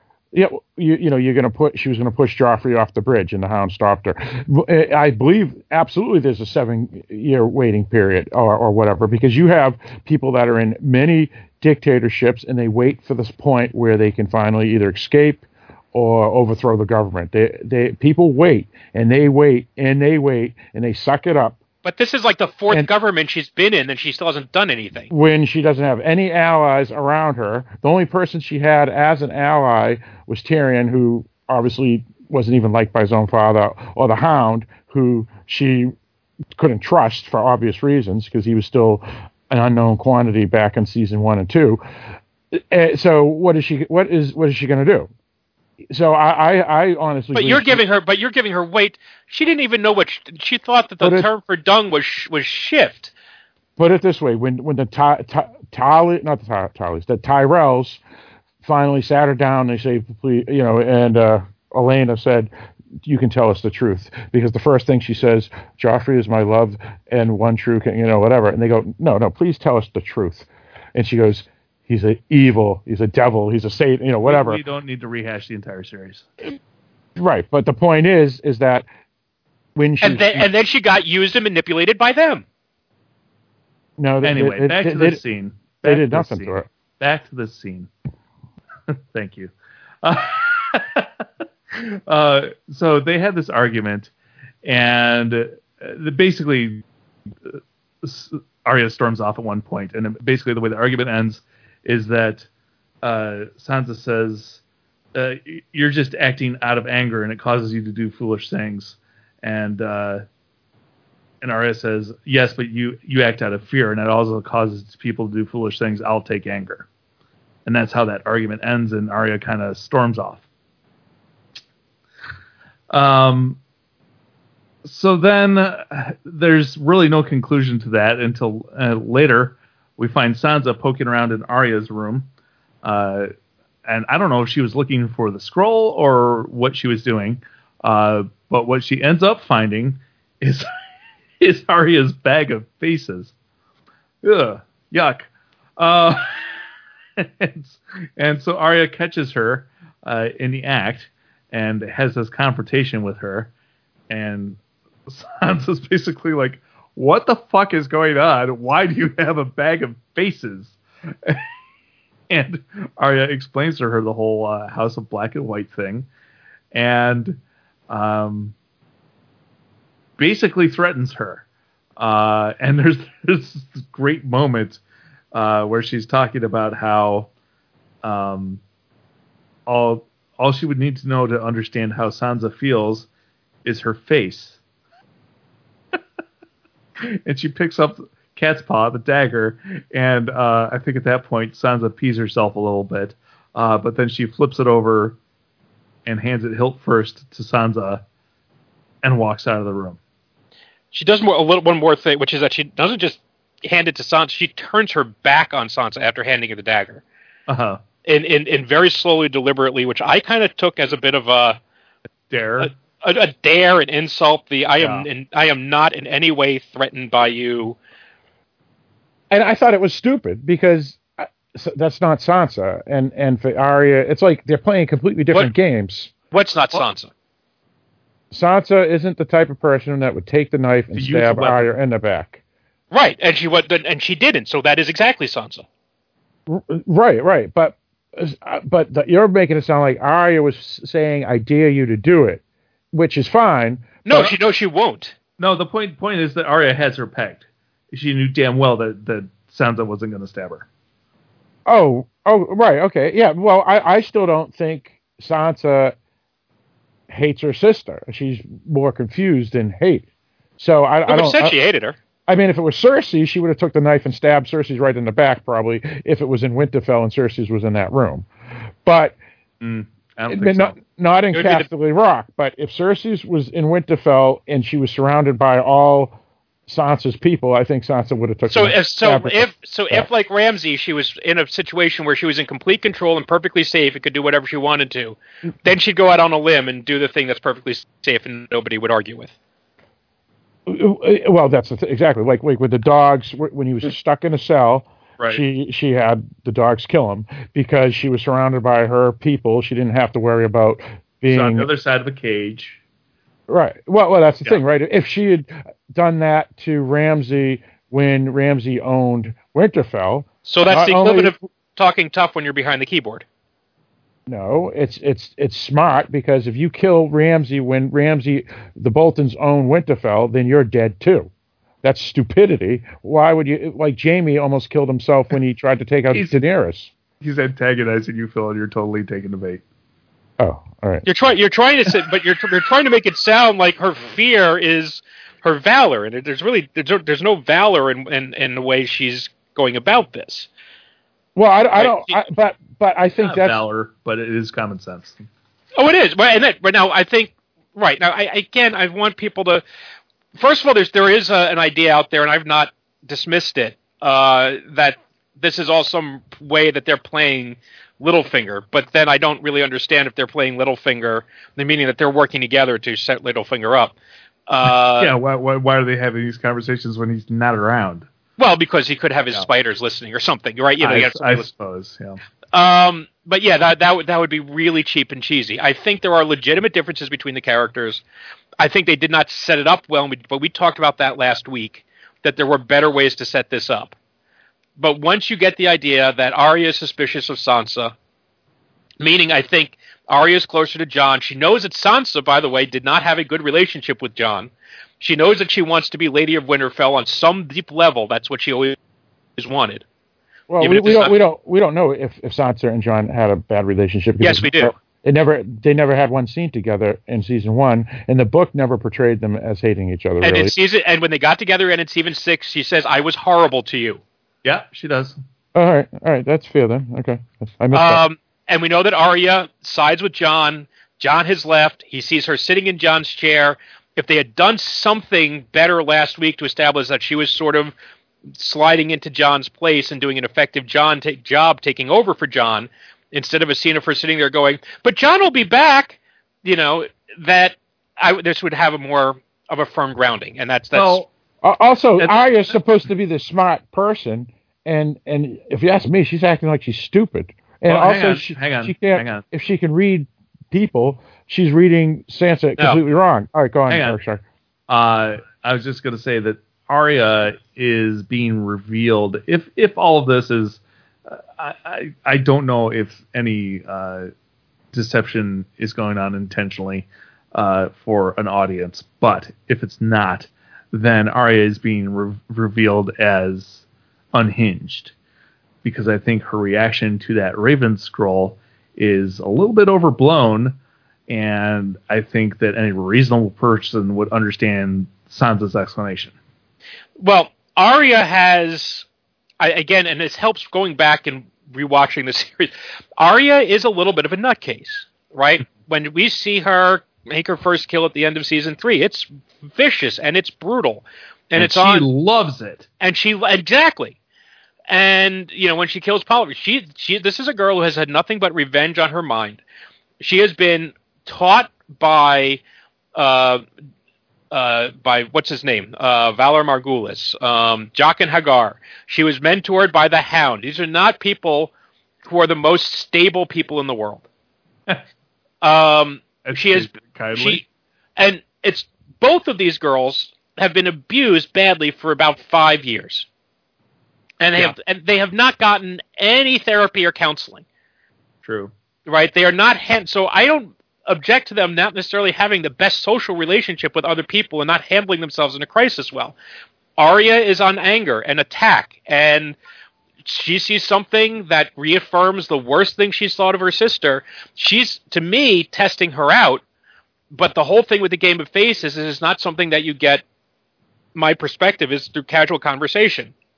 It's through a face-to-face contact because that's how we've always seen it and they're not and she can't get Sansa to play. She's also not the most sociable person in the world, so she's not doing a good job of getting Sansa to play. Well, and well, I got no. I'll give credit where it's due. This is one of the the few smart moves I've seen Sansa make was to refuse to engage in that game with Arya because then she's playing on Arya's court and she wouldn't stand a chance, and she knows this. But she's also but I'm saying that the fact that she's not playing is part of what's making Arya suspicious. She's feeling that that Sansa's hiding something. That would be my guess. Mm, okay. Well, and, and and if that's the case, Mike, then Arya is not only a psychopath, but she's. a- I don't know. I mean, she's just stupid because every, I I don't know everything she. I mean, it's obviously forced. I'm sure when George R. R. Martin writes the books, and if these scenes do exist in the books, they'll be much better because we'll get to read people's minds and all that, and we'll have the first person perspectives, whatever. But here, it, it makes Arya look al- almost petty, and then it also makes Sansa look stupid because, again, as Eric stated at the beginning of this conversation, she would have said, "Yeah, at one time I liked Joffrey before I found out he was a monster." The moment Joffrey, um, Had our father killed. well, uh, even before that, I think she had already decided Joffrey was was no good. But then when when his father, Oh father, no, not really. She was she was still. I just want to be with Joffrey and have his babies. She was she was doing that up to the point that her father was arrested. Uh, I don't think she ever believed that her father was a traitor, and No, that was false. But she still loved Joffrey. She still wanted to be with Joffrey. That's why she was trying to save all that. Well, I, I didn't. She was still trying to salvage the marriage as well as trying to save her father. Well, all right, I, I read something a little different into that, but it, my point is, is that they have they could have had a conversation where she says at one time, yeah, I like Joffrey, and at another time, um, Arya was indifferent to Joffrey, and then once they found out who he was, they both hated him, and and I uh, and that's the thing, and but they never had that conversation because Well, and- that- and here's the it's thing, though. convenient to get this this story going. uh, She though- still blames her for the death of of of um, Mycah, right, Mycah. Who's yeah, the the butcher's the boy. butcher's boy. right, Oh, which is right, okay, which yeah, is yeah. correct. Yeah, that's why Arya doesn't like Joffrey, and and we know why. And Sansa. Sansa lied to protect Joffrey, Yeah, which Sansa is what got Mycah killed. Was, was but no one that. knew that they were going to kill the butcher boy by lying. It, she was a ten-year-old girl. She doesn't have to know that. She just has to know that her sister lied and got her best friend killed, or a good friend of her, whatever. But got the boy killed. Well, that's my point. Was Sansa was was a twelve year old girl, and she didn't know that. they Still were older than the ten-year-old. they weren't gonna- you're, you're making excuses for one but not the other. No, I'm making excuses that they're both now adults, and and and and the showrunners are writing it terribly because all they had to do is have the one conversation, and where yeah, we both hate Joffrey. He was a fucking asshole, and they they both believe it. But they don't. They Well- don't have it in the story because it's convenient for the showrunners to get this fight going, to to make us think they hate each other. Yes, it is convenient. And in the course of the conversation, Sansa also doesn't help herself by instead of taking that tack by pivoting and telling Arya that she should be on her knees thanking her uh, because Jon lost the Battle of the Bastards and it was her that really won it uh, with the Knights of the Vale. That irked me Well, to no that- degree. But because Eric, that's let That's- me finish, please. uh, yeah, sure. Let me finish, ahead. please. Yep. That irked me to no degree because, uh, really, I mean, yeah, the fact that we're, the troops were there did win the battle, but if she'd fucking told Jon they were coming, Right. he could have had a different But w- strategy. but we've and gone over probably this could have many also times. won. Uh, uh, uh, but Phil, you're you're you now have a girl who has a history, as this established, of not talking to people the way she should. I know, but I, I, I, that's not my point. My point is is course that this tactic, it was stupid because you, Eric's hundred percent right what he just said. However, Arya doesn't know that.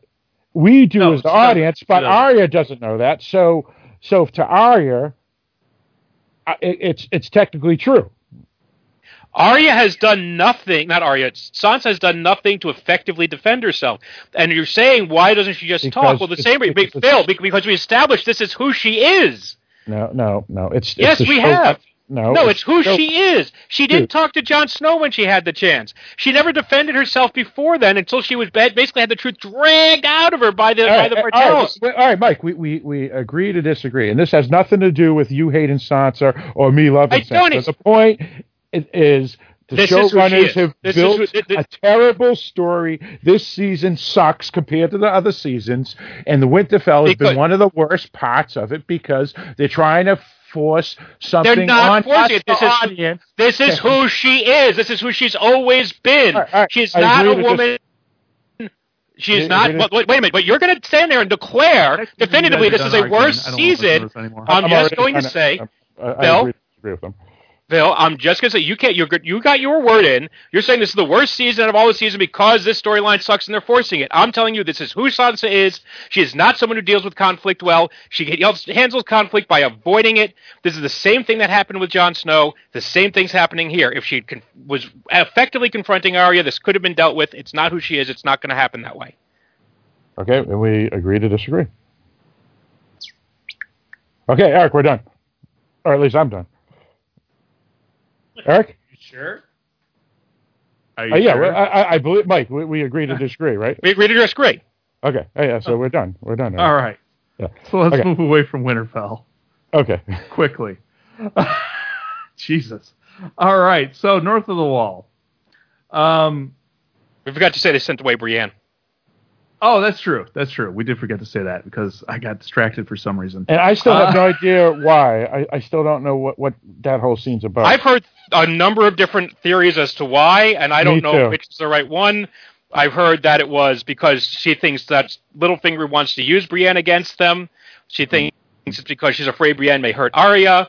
Uh, she thinks because uh, she's feeling I don't know, threatened by Brienne. I don't know that, if, that I don't no idea what it is. Mike, I also on I, I also heard it's it's a way to get Brienne down to Winterfell when when they bring the wight. So it has nothing to do with anything, and it's just as, uh, a convenient way to get her out down to Winterfell. I mean, to, Well, from a- to from a- Castle Rock or wherever it is, uh, King's Landing, King's Landing. from a Sansa-centric uh, point of explanation, uh, I believe that when uh, Littlefinger mentions to her that Brienne was sworn to protect both Stark daughters, uh, that Sansa is afraid that since Brienne and Arya had their bonding moment via duel last episode, uh, that if a conflict were to happen between Sansa and Arya, Brienne would probably take Arya's side. Uh, and doesn't want her to be around for that to happen, and that's why she sends her. Yeah, and that's as, So that, that makes as- about as much sense as anything else I've heard.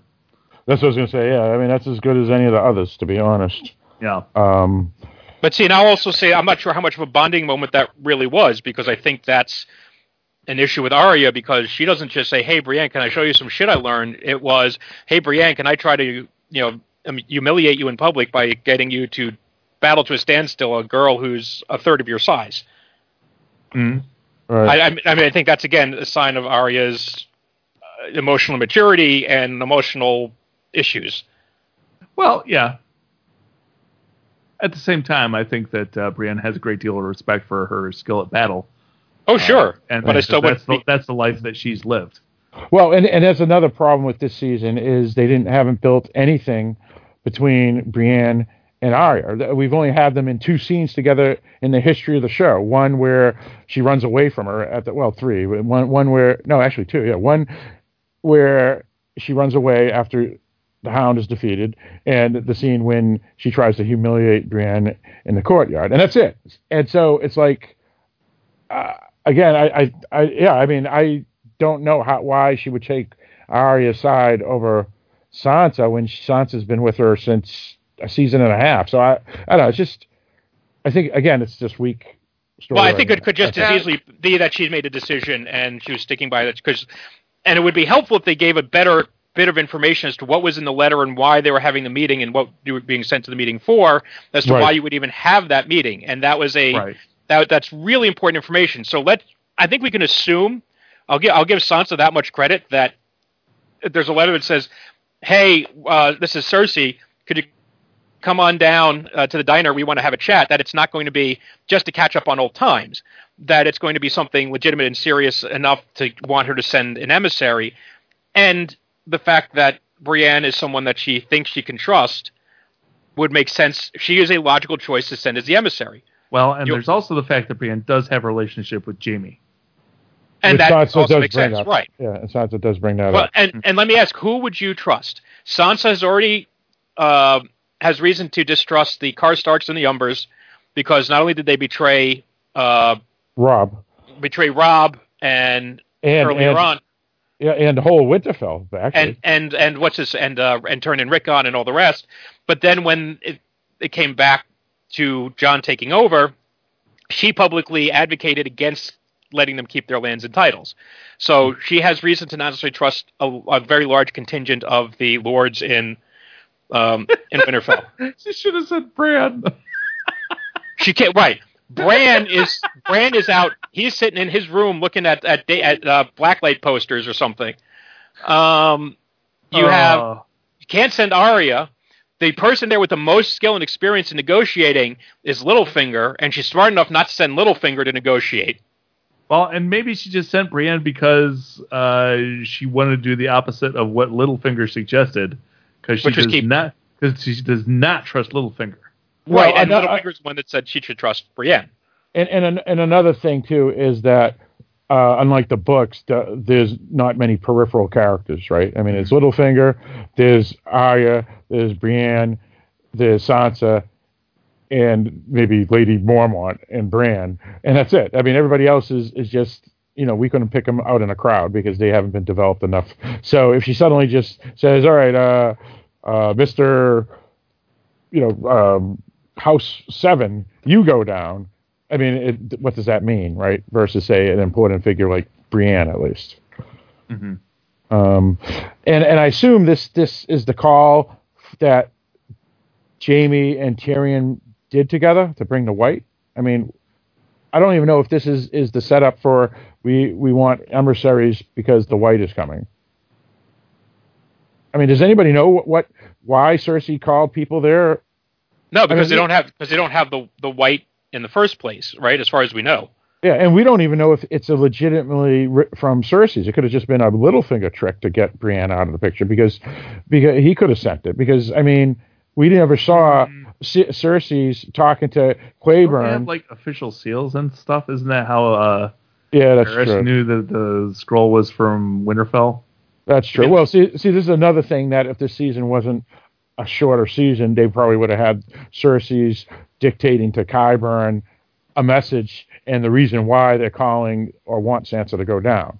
And it, Yeah. and it, you know what? If this is a Littlefinger plot, then it would make sense that we don't know the background information on it. And you know, their their security symbol is is a piece of metal stamped onto a wax seal. Mm-hmm. It's it it's not exactly, you know, uh, a, a- 128 bit Oh, encryption. and, and Right. to be on, and to be honest, uh, you know, he meaning Littlefinger probably has those anyway, right? Because he used to be the the man that Matt oh, Bitcoin. that's a that's a good point. Maybe yeah, the, you know, so he could have just pocketed one, you know, when it comes up now. But so I mean, that's a uh, possibility too. Because again, I, I have no idea why Cersei's called someone, and whether it was even her because we it was done off screen. right. So, yeah, yeah. So well, it- I think we'll find out next week. I think so. I think so. Yeah. Um, and you know what's funny is that we're complaining about the discussing the Tyrion and Dany thing and what's up with them, and now the Arya and Brienne and Sansa and Littlefinger and what's up with them. But most people who've been complaining about this episode, oddly, have been complaining about the best part. Well, but yeah, and but let me just one last thing, which is, is that one of the problems with all this fast forwarding is that like everything that happened at Winterfell is supposed to be happening now over weeks, if not months.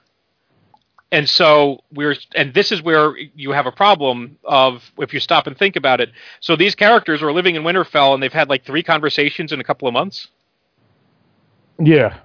you know, and that that's where again, if you're not dealing with that timeline, it's not an issue. But when you are dealing with that timeline, then suddenly it becomes problematic.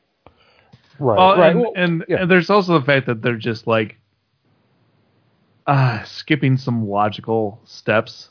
Like, uh, if you're going to send Gendry running to Eastwatch to send a raven to Dany, don't you think while they're at it, they would also send a raven to Winterfell?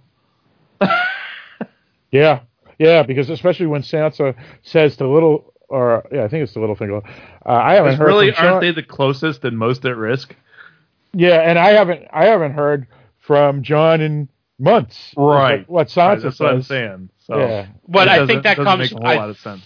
think I'm trying to figure out where that comes in. Is, doesn't she say that at the beginning of the the episode? So we haven't gotten there yet. We don't know what messages, if any, that Sansa's gotten. So we know they send crows. We don't know how many. Dany's the one who was most able to going to be to uh, to get there in time. I would think, given the dragons, because it's still a couple of days ride. Well, no, no. I, I, I, they would be different scrolls. The one that Dany says, "Come, please help, quick." The one that Winterfell says, um, "Yeah, White Walker on army just outside Eastwatch. Heads up." Right, but in fairness, at the moment, we don't know that they didn't. Well, okay, fair enough. I'm, I'm Yeah. pretty sure uh, Raven will get to Winterfell sooner than Dragonstone. But did we see Winterfell after that point? Mm, okay, I, I'm- I'm just looking at my notes here. Uh, I don't. I think you're right. I don't think we did. uh, no, well, you do get the invitation to King's Landing. Happens right after he says, "Every lord I've ever met has been a cunt." After they've already gotten the, uh, they capture the one wight. Okay, But but that's not when they've sent the Raven yet. So it's it's a nitpick. I'm just saying. yeah, it's it, it, it would have been right after. So it That's just that's be- me honestly nitpicking. It's it's Yep. not a huge deal. Uh, so north of the wall, we get the magnificent magnificent seven and a bunch of red shirts. Um, Yul, Yul Brynner. Which, which, uh, by the way, it just did uh, you know, kind of annoy me because they didn't. This is the Bronn and Jaime thing again, uh, crawling out of the out of the lake. Um, when that was clearly not the situation they were in the previous episode. Uh, we left with seeing seven guys ride off Right. or march off rather. Well, they it, there was a few uh, red shirts behind them in the tunnel as they were coming out of the tunnel. Were there? Okay, I don't. I don't remember seeing. Okay, so it, it just felt kind of cheap that there was oh, and a whole bunch of red shirts because I know a lot of people were talking about who's going and, and us included. Who do you think will survive and and who will die? And if I don't think any of us were considering shitload of red shirts That's right. because we all know that if we knew they were there, that would have been the right answer. Who Right. would die? All the red shirts. Not not just not just one or three red shirts, but every friggin' red shirt died. Just to, Yeah. it- you know, Uh, so let's we'll, we'll, we'll get there. But uh, so probably one of my favorite parts of this episode is when they're all just walking along in the snow, talking. Because this is really, I mean, this is what we had going on in seasons one through three, right? Uh, that really built the show and did the world building. And it's really one of my favorite parts of the show that we've been missing a lot of lately and I enjoyed this uh, the conversation between uh, Gendry and uh, the Hound and and those guys, and then the conversation between Tormund and the Hound is pretty priceless. Uh, and and I got and you got to hand it to uh, I can never remember his name, the actor who plays Tormund, because the dialogue is good. His line deliveries, oh, his delivery is perfect. because it's yeah. not just gingers are beautiful. Gingers are beautiful. It's just, Kissed by fire. It's just his, his line readings, are, and the same goes for the Hound. The same goes for Davos. The same goes for they, these are great line readings for some for good dialogue. well, there was there was there was four of them. There was the there was uh, Beric and Jon, Jorah and Jon, Gendry with with uh, the men with no banners and the Hound, and then the Hound and Giantsbane. And those were the four. Those were the four conversations. And, and by far my favorite conversation was was Tormund talking about his woman. he's, talking about, he's talking about Brienne, and the Hound is like, "You're with her," and he's like, "Well, not yet." no, but Let's the way he how says she it- looks at me, and he goes, you screwed up. The, the best line was when, when when the hound looks at him. He goes, uh, "Brienne, the uh, f- uh, from- "Brienne of Tarth." Yeah, no, but he says cunt in there or or or, or, or fuck. He goes, Brienne of fucking Tarth. Tarth, yeah, it was Yeah, Brienne. Brienne of something. To, oh, so you know her? She looks at me like once she, uh, she wants to. He goes, he goes I kind of know her or something like that. He says. no, she sa- he says she, uh, she looks like she wants to kill you and eat and, and eat your liver. He's like, oh, so you do know her? that's right. That's right. he talks about how they're gonna have giant babies that'll conquer the world. And, well, awesome. well, and then the hound goes, "Oh, so you're with her?" And, and he goes, "Well, not really, because you know she she hasn't said yes to anything." but I can see the way she looks at me. Which, by the way, you, they, they they have, of course, very quickly put up the internet memes. I can see the way she looks at me, and they flash back to her look of absolute disgust while he's making his Googly Tormund eyes. dies. Yeah. Yeah. right? But but out of, out of the four conversations, the best line was when when Gendry goes goes, "You sold me the Red Witch, and she tied me up. She had me naked." And then they go, "The hound Sounds good. sounds, Sounds sounds good so good." But- But again, now Phil, you and I know because we just watched that episode, right? The Yeah, reason yeah. she did is because she didn't want to spoil the meat. She didn't want to frighten the lamb. yeah, well, she got, she needed the leeches, right? That's the leech Right. thing. Yeah. Right, but she makes tells the story about how she used to work in the you know kill kill sheep, and you didn't want to get them frightened because then it soils the meat or spoils. Oh, right, right. Yeah, yeah. And right. so the whole- so the point being that she didn't want so she basically, you know, Later. does the whole bathhouse thing with jo- with uh, Gendry, so she doesn't scare him before she drops some leeches on his balls. right, right, right, right. Yes, yes. And, and and and to be honest, that that prophecy all came true, all three of them. And of course, something that got came up a couple of times while we were together uh, the other day was the uh, line "Dick." I like God, Dick. I like it. I'm sure Apparently, north of the wall they use the word cock, and south of the wall they use the word dick. And Tormund was unfamiliar with the word dick, so so so Hound uses the word dick, and he goes, "Dick," and and Hound says, "Cock," and Tormund thinks about it for a second and goes, "I like dick." Hound says, "I bet you do." and that's what le- and that's what leads into the whole thing about Brienne because no, I like pussy. right, right. Because apparently, while they don't use the term "dick" north of the wall, they do use pussy. and by the way, ginger. Ginger, Because right? gingers are beautiful. uh, Oh, but yeah, it's. Um, but you also had other like you had the conversation with Jon Snow and Jorah, right? Where Uh, they're, which- they're talking about Longclaw. right? Which said, which first of all says a lot about both men. That he, he that Jon offers up the sword that has been his constant companion, and that he knows has the ability to magically destroy walkers with a touch. Hmm. And he offers it up to Jorah because it's his family heirloom. Um, without Yes, he, he offers Jorah his sword of plus two frost resistance. Yeah, and and Jorah, which shows that he really is uh, repentant for what he's done, because he isn't just I did something bad and, and I was punished for it. It's I, it's that I did something bad, I'm punished for it, and I'm just not still not worthy of carrying on the family name and carrying on the family heirloom. You know, he he really is. There is genuine sorrow and regret for what he did to to hurt his family. And apparently, even getting flayed by Sam isn't punishment enough. He's still going Right. to give up the sword. Right. He isn't someone say, you know what, I did my crime, I served my time, I'm sorry, I'll never do it again. But now give me my fucking sword. right. Well, well, or, or just be kind and say, "Oh, thank you very much," and, and take it too, right? Right. I mean, you know, and uh, and so I yeah, Jon. that keeps- interaction went the way it's supposed to go. That, that- Right. And these are these are the kinds of dialogue we talked about it last week that I felt was missing from last week's episode by cramming so much yeah, into that one hour that you did not allow any, other than this the scene with the um, with the, the with the raw raw oysters or raw or, or what was it whatever it was pickled clams or the aphrodisiacs you know this the scene on the beach yeah. other the, than the- that, the they, crabs. they- yeah, they didn't really let any of the scenes breathe naturally. You know, they didn't have the kind of dialogue we're used to having that we saw here. And some of this really could have been transposed or had more stuff like that if they had expanded that episode or moved events around or split that into two. Um, and so this was this was a much welcome return, and we really haven't had a lot of these kind of dialogue scenes this season. So it was really nice to see. Well, and and this is oh, and then the Beric one was pretty good too, which he's he's basically talking about um, death is the enemy that we will all lose against, but we still have to fight it all the way to the end. Um, and that was a pretty good. Yes. Yeah, but which also, by the way, goes back to Arya and the, the training as a faceless man. Going back, is like, what do we say to the god of death?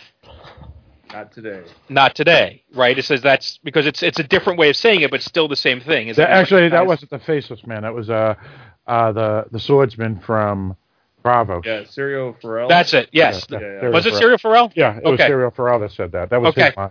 Yep. You're right. Okay, yeah, so it still goes kind of back to that that that that general theme. Right, because Uh, when when when uh, uh, he was about to die uh, by the the King's Guard, uh, he says, "What did I tell you, Arya?" Because Arya wanted to stay and fight and help him, and she goes, "Today's not the day to die," or something like that, and that's why she leaves, and then he fights and he gets killed. Well, we don't know that. We never. Yeah, it was Yeah, off it screen, was off but well, that's that's If why I'm Stannis saying. is alive, then That's what I was about to say. I was just about to say. That's why Stannis is still alive. Yeah. Oh, I know. Oh, that next. So what's going to happen next episode?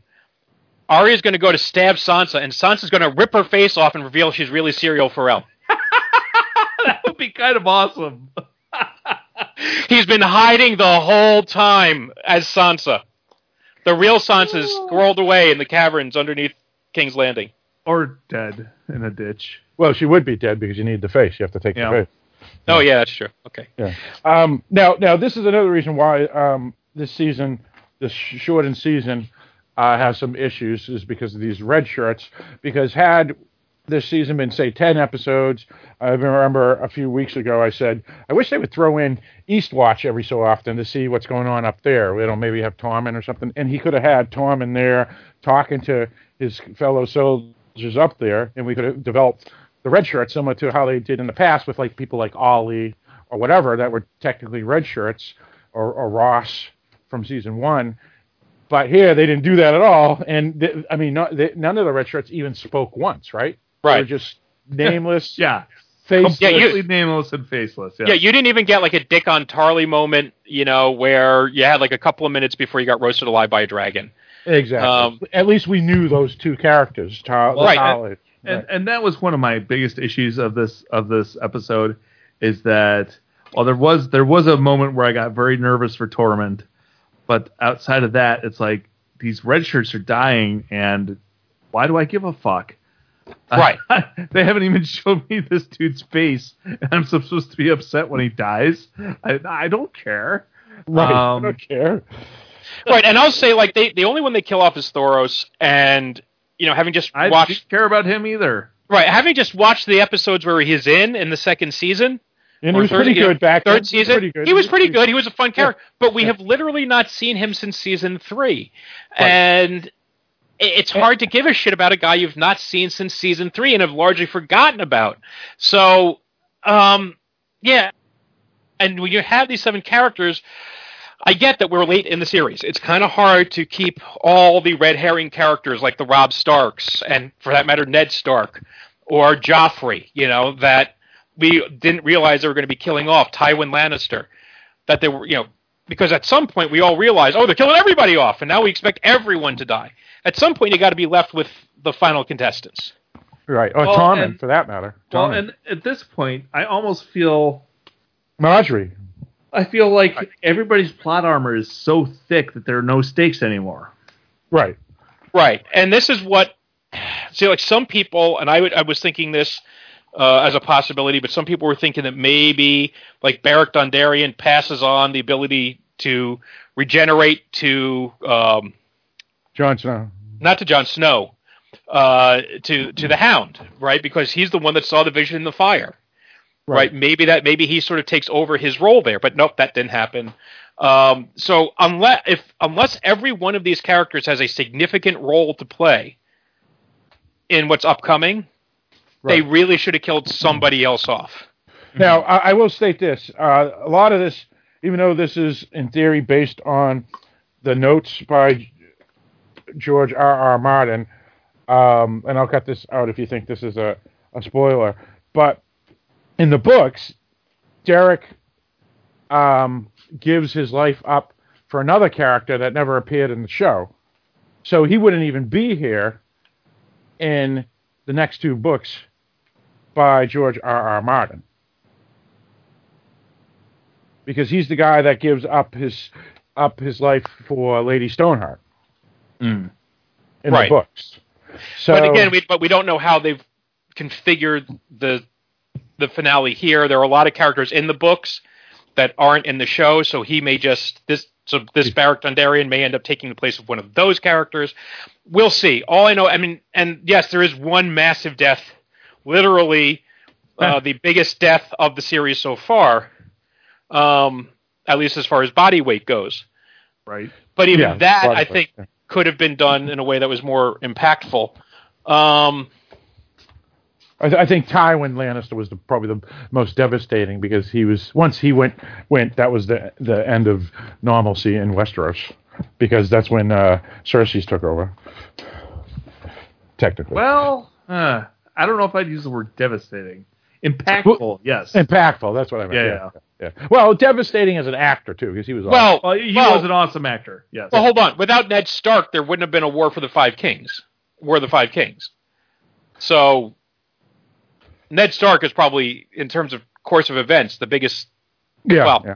Oh, Yeah, actually, okay. before that, you go to you could go to Robert Baratheon if he hadn't died. Yeah, actually, John- Robert yeah. Baratheon was the biggest. You're right. Yeah. Yeah. Um, but yeah. and this is actually something I've been toying with is trying to think of just just as a, as a, as a thought exercise is what if this didn't happen? What if you know? Uh, what if Robert did never went south? You know what? How would have events played out differently or the same? Um, and there's a whole bunch of pivot points in the series. What if you know Robb let the Karstarks kill the Lannisters? What if uh, what if Ty or Tyrion had died at uh, the Eyrie instead of What what what if if Robb Robb didn't back out and he married the Frey daughter like he was Right. supposed We're going off the rails, folks. So Yeah, anyway, we'll, we'll we'll discuss all this on our uh, season finale. well, maybe not all this.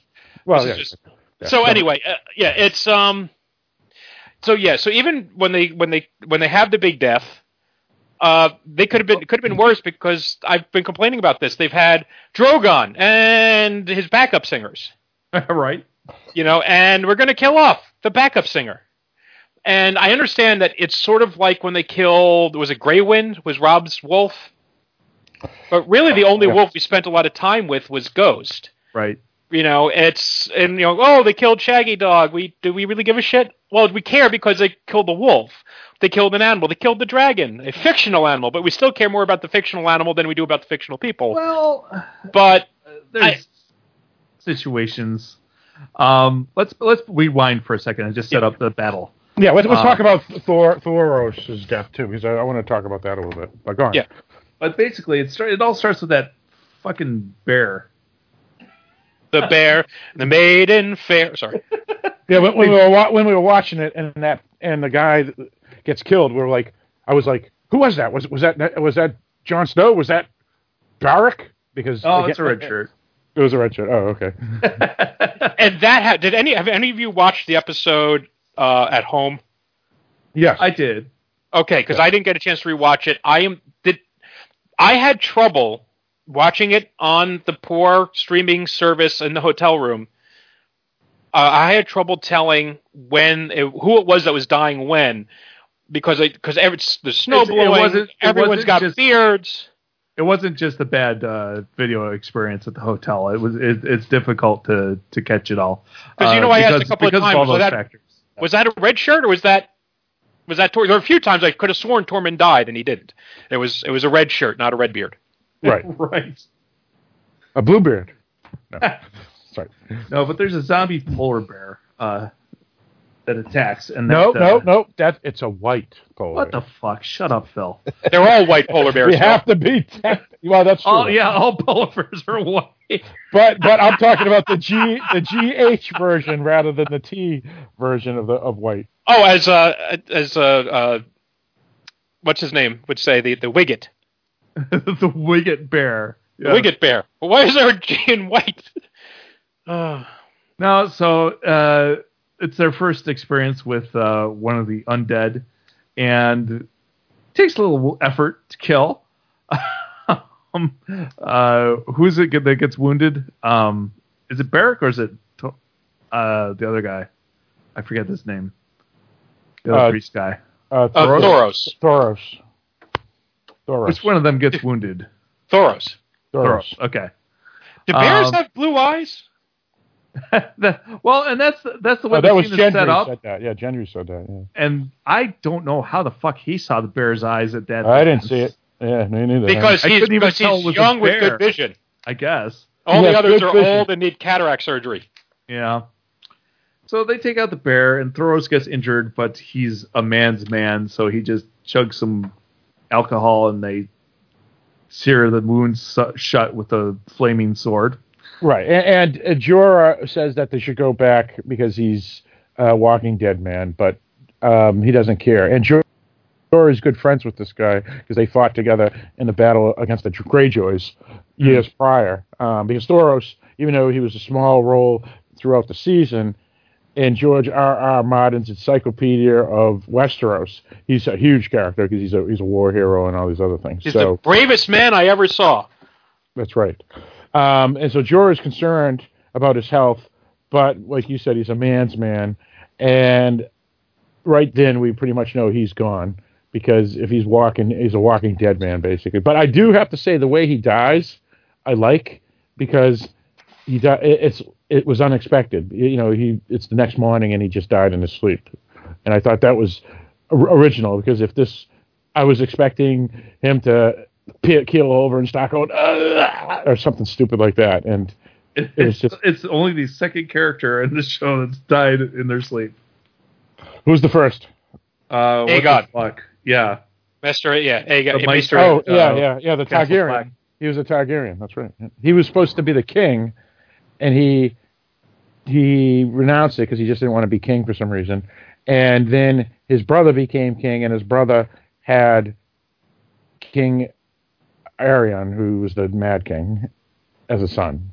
So I blame Maester, whatever his name is, because if he had become king, there wouldn't have been any problem in the first place. so anyway, uh, they keep on trekking and eventually come on a small band of whites that seem to be off on their own from the from the main group, and they engage in battle. And during the battle, Jon kills the White Walker that's with them, and instantaneously the majority of them crumble into dust, leaving one white left. Not the majority, all of them except one. No, there's one left. That's not That's all I of them. That's what I said. That's all the of them maj- but one. That would be a majority. All right, but, but well, the reason Stop I, I'm correcting me when it's not No- needed. No, Eric. The reason I'm correcting you has nothing to do with your your um, semantics. It, it's it's one of the issues that I've heard on many podcasts, which is they could have, I think, even cast the Kings, uh, which is they should have had at least two or three, and they take out two because it was way too convenient just to have this one, so we could have Jorah say later, if you kill the White Walker, it will kill all the ones he creates. Hmm and there's just two total coincidence that it just happened to be one, the one that they can capture when they should have had two or three. Well, it is Uh, very coincidental, but at the same time, I think this show has shown us multiple times that we're living in a land of convenience at this point. Yeah, yeah, exactly. It's it's a minor nitpick that even uh, David Chen of Cast of Kings has, has brought up. Right. So, And, and I don't see why it couldn't have happened that way. I mean, wouldn't it make sense that the guy who created the whites, their, his whites would drag along with him? right. Well, yeah, but then it's weird that there's one that's not. But whatever the case, they end up with one white, and he starts screaming for help, which is weird because I didn't think undead creatures felt distress, but apparently they do. And Oh yeah. Oh yeah. They, Dracula. they try and uh, they try and cover its mouth, and the hound accidentally rips the thing's face off, and is completely disgusted. But then they end up getting a bag over its head, so it can't scream anymore. But it's too late. He has caught the attention of the main group, and uh, this is when all hell breaks loose. The main army of uh, the undead shows up, and our heroes are are start falling away. This is a major major thing you forgot. I, This I is didn't where- forget. I'm about to say it right now. They send Gendry to run to Eastwatch uh, to send a raven to Dany to let her know that they have found uh, the army of the undead and they need help. All right, let's stop right here and, and discuss this. Um, obviously, a lot of people have been complaining about how does they know Gendry's quicker and blah blah blah. But See, I haven't actually I- seen any of these complaints. I've just heard people complaining about the complaints. oh, really? No, I, I've listened to like twenty podcasts in the past two days, three days, four days, and um, including Cast of Kings and Storm of spoilers, and a lot of Such stuff stupid brought up. But the the other one that was brought up about this scene was why didn't they all just go? Because there wasn't the army of the dead far enough away that they still had a good 300 yards to escape. Well, I think the thought process was that they weren't going to make it, especially carrying the white, which is their sole purpose of coming up here. Yeah, okay. Works for me. And by the way, um, crap, I forget the actor's name. Uh, the guy that plays the Hound. Yep. Um, uh, McCann, I think his last name is. uh, Rory yeah. McCann or something like Rory McCann, that's it. Uh, apparently, he they they didn't want to use the dummy for the white that he was carrying, so they used an actual dude. Uh, and apparently, carrying that dude on his back through all those takes completely fucked up his knee. Uh, so. Oh, I thought it was his they- back. Is it, it was his knee? I, I thought it was his knee. Yeah, that's Oh, what I heard. Um, Yeah, it was. I, yeah, I listened to something today where they talked about it, and yeah, it was his knee that he he hurt. Um, I think the problem is that you have somebody running light is going to outpace the dead, or have a chance of doing it. Where a bunch of people carrying heavy arms, in armor, and a corpse are going to have a harder time doing that. And right. so yeah, so not everybody. I have heard, I've seen complaints about Gendry, but that's lumped in with all, everything because they're trying to calculate everything that got happened into the timetable. And the, Mhm. the the the problem is again, we are not given the timetable. Without the timetable, we don't know if the time makes sense or not. Right. Right. Yeah. But I think people complaining about the choice of Gendry as the runner is just kind of ridiculous. Uh, well, yeah, because he's the youngest one there, with the possible exception of Jon Snow. Right. Well, I don't think it's because it's Gendry that was the issue. I think people that are complaining again, this is a, a huge nitpick because it's really just a nitpick, which is how do they know that Gendry was the fastest? And it, I, does, it I, doesn't matter. I, I'm agreeing. with- I'm agreeing with you, Eric. I'm just saying this is one of the complaints that is out there, and Yeah. it's, since it's out there, we have to mention it. and I okay, we've mentioned it. I think there are actually much bigger problems yet to come. I, I, I think you, you may be right, including Daenerys' dress in, in the middle of winter, but we'll discuss that. Uh, so basically, they end up It was a uh, winter running dress. away, running away from the army of the undead, and uh, I don't think they planned on running onto a lake, but they do and realize they're on a lake, and the ice starts to crack. But it's a little too late at that point, so they continue across the lake to this little uh, island in the lake. And the army of the undead in pursuit starts breaking through the ice and falling into the water and thus breaks off pursuit. And so we end up with our uh, trusty band of heroes on this island in the middle of the frozen lake, and the army of the undead circling the lake, not wanting to cross because they'll fall in. Now, Now, Eric, I'm gonna, one I'm gonna complaint pause here. I have is is you called it a lake. It, I consider it a pond. Well, I'm just being. I fu- think- I'm just. I'm just being funny. I'm just being. Funny. okay. No, don't even bother responding. I was just being I a was gonna say, uh, uh, It's a fucking bog. Right. well, uh, Well, we have to complain about something. here's my first nitpick, uh, Okay. which is that I don't understand why falling into the water is a deterrent for undead. I would agree with that statement, except to try to get out. But I mean, I don't know how deep the lake is. I mean, if it's, uh, you know, some lakes can be sixty feet deep, some can be ten. Um, That's true, but then later we'll see that at some point somebody will have had to enter the lake with chains. So right, right. why are they reluctant to enter the lake at this point? Well, because uh, just just as a thought, um, why why would they rush everybody into the lake? As you have to stop at some point, so there will be others left to get the ones out of the lake that are in, in the bottom of the lake. We know the But- lake is deep enough to hold the dragon. Well, yeah, Right. but at the same time, there's there's undead as far as the eye can see. If you dump enough of them into the lake, you're going to end up with a pile high enough to climb over, right? Yeah, there there have been some offering an explanation, which is that which I don't, I'm not buying and I'm not rejecting, I think Which I is know that- where you're going with this. which is that this whole thing was a setup. right. It, I've it heard that theory as well, and if it is, then uh, Westeros is in big trouble because the Night King's way trickier than anybody thought. Well, I think let's let's let's be clear here. And people are confusing these zombies with Romero You zombies mean or you Walking Dead white? zombies. White. No, no, I'm We're going to say saying zombie, Phil, and you just No, need to no, deal with no. it. I'm going I'm with, saying it I'm going because with that's what what- George R. R. Martin says. We're going to say zombie. He hasn't said anything in years, so it doesn't matter. Um, when he gets his next pu- book published, we'll listen to him again. whites. Is that people compare them to the zombies from from Romero Whites. movies and from no Phil zombies from the Romero. They're, they're not called Ghouls. whites in the they're not Ghouls. called whites in the Romero's movies. Ghouls. It's for, to, or in Walking Dead. So this is, and this is not the case. You have a command structure that are capable of thinking and planning. They are they use tools. They use strategy. You know, it's not we, we see them you know conquering towns and taking them. They're, they're, I don't have a problem with them using intelligence and strategy. So could they lay a trap? Absolutely.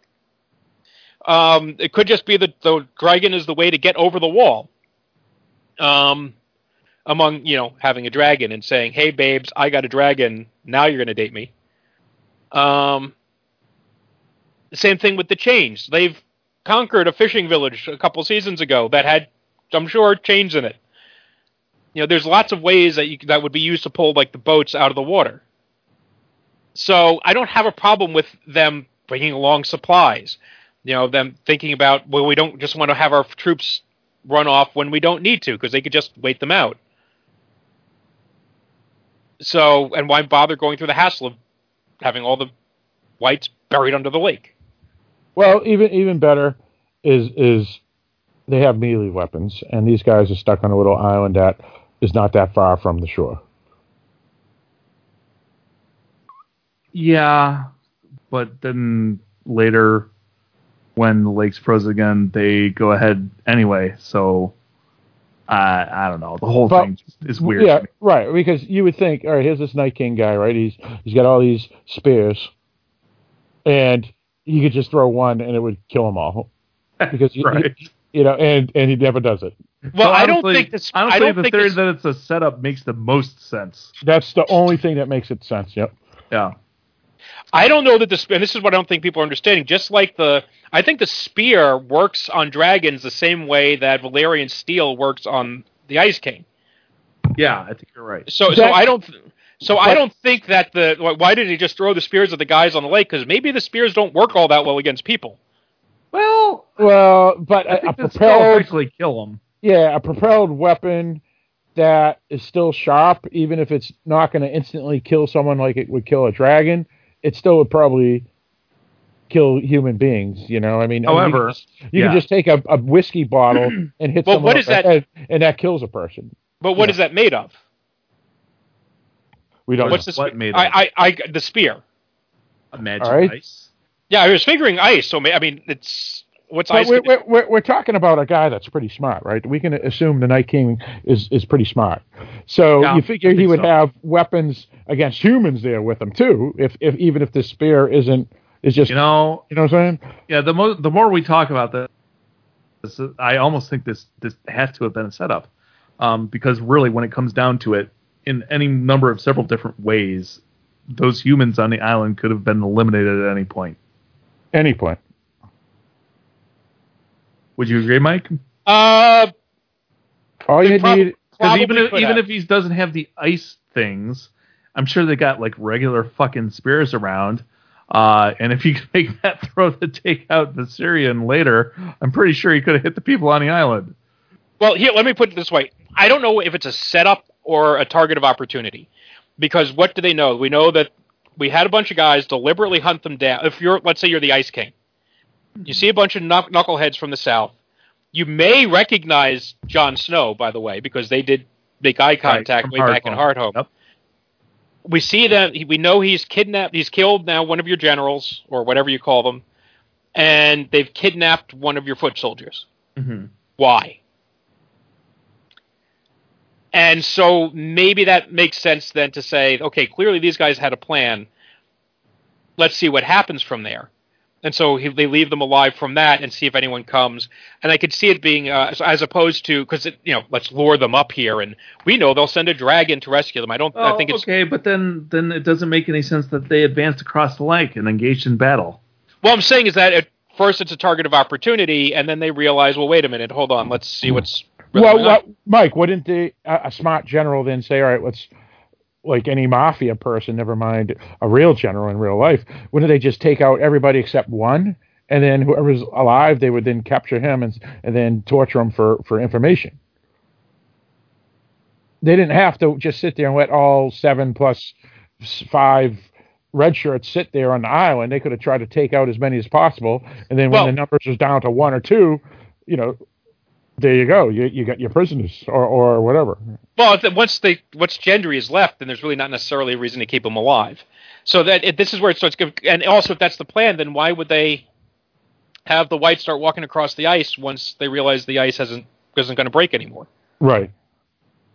Yeah. So so it it's it's what everybody has been saying throughout the internet, podcasts, blogs, a major writing like Variety, um, Forbes, um, the UK Telegraph, whatever. All these places that I've read stuff are saying these things, which is, well, you know, don't, everything doesn't make sense. In other words, it's sloppy writing, is what most of these people are trying to say. Well, it, it is, and th- th- there's a bunch of problems. I think probably one of my my most glaring issues uh, through through this whole episode is when Jon and the gang and the red shirts are trapped on this island in the middle of Fall the lake. back. Yeah, fall, ba- fall. He yells it twice. Fall back. Fall Where? back. Exactly. Where the fuck are they supposed to fall back to? Shut High up, ground. Jon. and then they they have their slow mo montage, uh, you know, as if like for suspense. It's kind of funny. It's like, oh my god, what are they doing? And oh, and I, the best insult I've heard so far about season seven, and this episode specifically, is it's becoming game. It's becoming Lord of the Rings. it's the it's the Eagles coming in to save the day. Uh, like, well, oh, we knew it was going to happen. uh, and so Dany and the dragons show up and save their ass. Uh, but while the dragons are flying around torching things, um, the Night King has a secret weapon he's been holding back, and one of his generals brings him this ice javelin, which he throws with perfect accuracy uh, to take down Viserion. And uh, yeah, we see a dragon die and it was pretty harsh. Um, I gotta say, Viserion is not the one we. I, I, I, like. I'd be way, way more bummed if Drogon had gotten taken out because Drogon kind of has a personality to me at this point, and I've grown attached to Drogon. But Viserion, he's just been flying in the distance in the background this whole time. So, am I sad that he died? Yeah, I, yeah, I am sad that he died because he's one of only three dragons left in the entire world. But at the same time, not emotionally attached. Um, so he dies, and Dany's really upset, and everybody on the island is really upset. And Jon kind of sacrifices himself uh, while yelling at Drogon to go, go, go, because he sees they're getting another ice javelin out to throw at Drogon. Um, and so Drogon takes off, and they throw the ice javelin. And Drogon, apparently, uh, can learn from his mistakes uh, because, like when Bronn shot the shot the thing at him with a scorpion, this time he zigzags and it misses him, and I liked that little touch. Uh, he ain't no Rickon. Right, but because he zigzags, uh, Jorah almost falls off the dragon, which is a which is a harrowing moment. They have to pull him back up onto the safety of the the dragon's back, and uh, so they go away. Meanwhile, Jon Snow has fallen through the ice into the lake, and Dany didn't see him resurface, so he might be dead for all they know. But uh, he's not because he's Jon Snow, and he resurfaces. Plot armor. Yeah, plot armor, a mile thick, and uh, he surfaces and uh, drags himself out of the lake, and then Deus ex machina. yeah, just just as the army of the undead is about to just fucking trample him, Benjen shows up and says, "Here, take my horse," uh, and sacrifices himself while Jon gets away. Uh, and, and the best, Er- Eric, the best thing is uh, during the fall back, fall back, fall back, and, and this guy falls off this little cliff into all the White Walkers, and it's like, Well, oh my god, fell back. it was like, who's that? And it's like, oh, it's just a red shirt, and it's like, like you said earlier, it goes, I don't care about the red shirts, and they've been trying to make it this dramatic moment, and it's like, Right. it's a red shirt, we don't even know who this guy. was. I don't, I don't, I don't it know. was just, I it mean, was, yeah. uh, as always, watching the dragons torch shit is awesome, but Yeah. almost everything else about this whole battle was just now, what? I, I got to say that almost every woman podcaster and writer mentioned how they love Dany's dress and and how Well, they certainly wearing. And she's wearing different dresses in every scene now and and it's pretty cool which it is yeah it's it's a good dress however it's Antarctica basically and Well, it was it's- fur.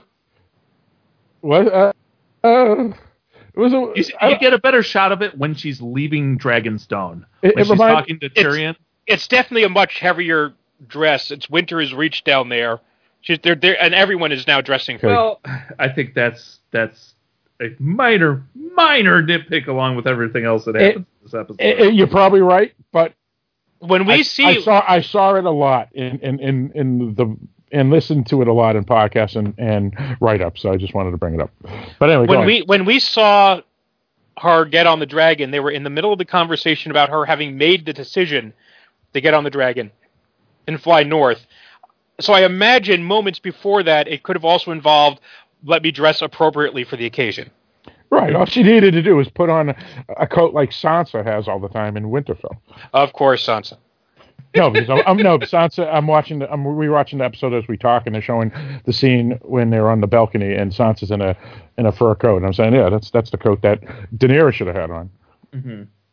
By That's the the way, reason I I'm saying, just- I'm just saying she side note, probably did. She has thin slit on.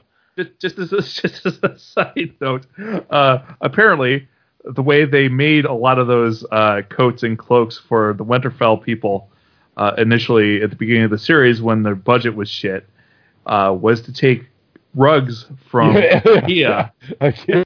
and turn and turn them into fur cloaks. There's actually actually a recipe. You see that? Well, and that's what I'm, that's where I'm going with this. And apparently, IKEA has published directions uh, that they give out with those rugs now, and it's just like all the other IKEA directions. It's just basically a picture story about how to take one of their fur rugs and turn it into a Game of Thrones cloak.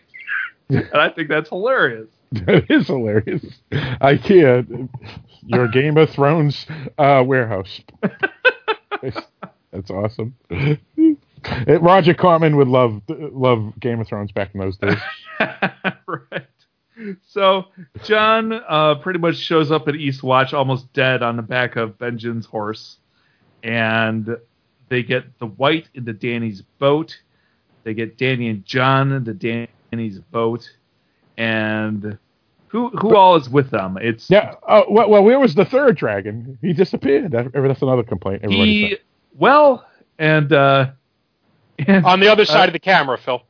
Since, since you mentioned her several times already, Joanna Robinson had a theory, which is that uh, there's there's a moment where um, it the other dragon follows him down as he's dying, um, and then we see him pull up and, and fly away, and she's like, maybe maybe he fucked off back to Dragonstone with his emotions, and if so, I'm cool with that.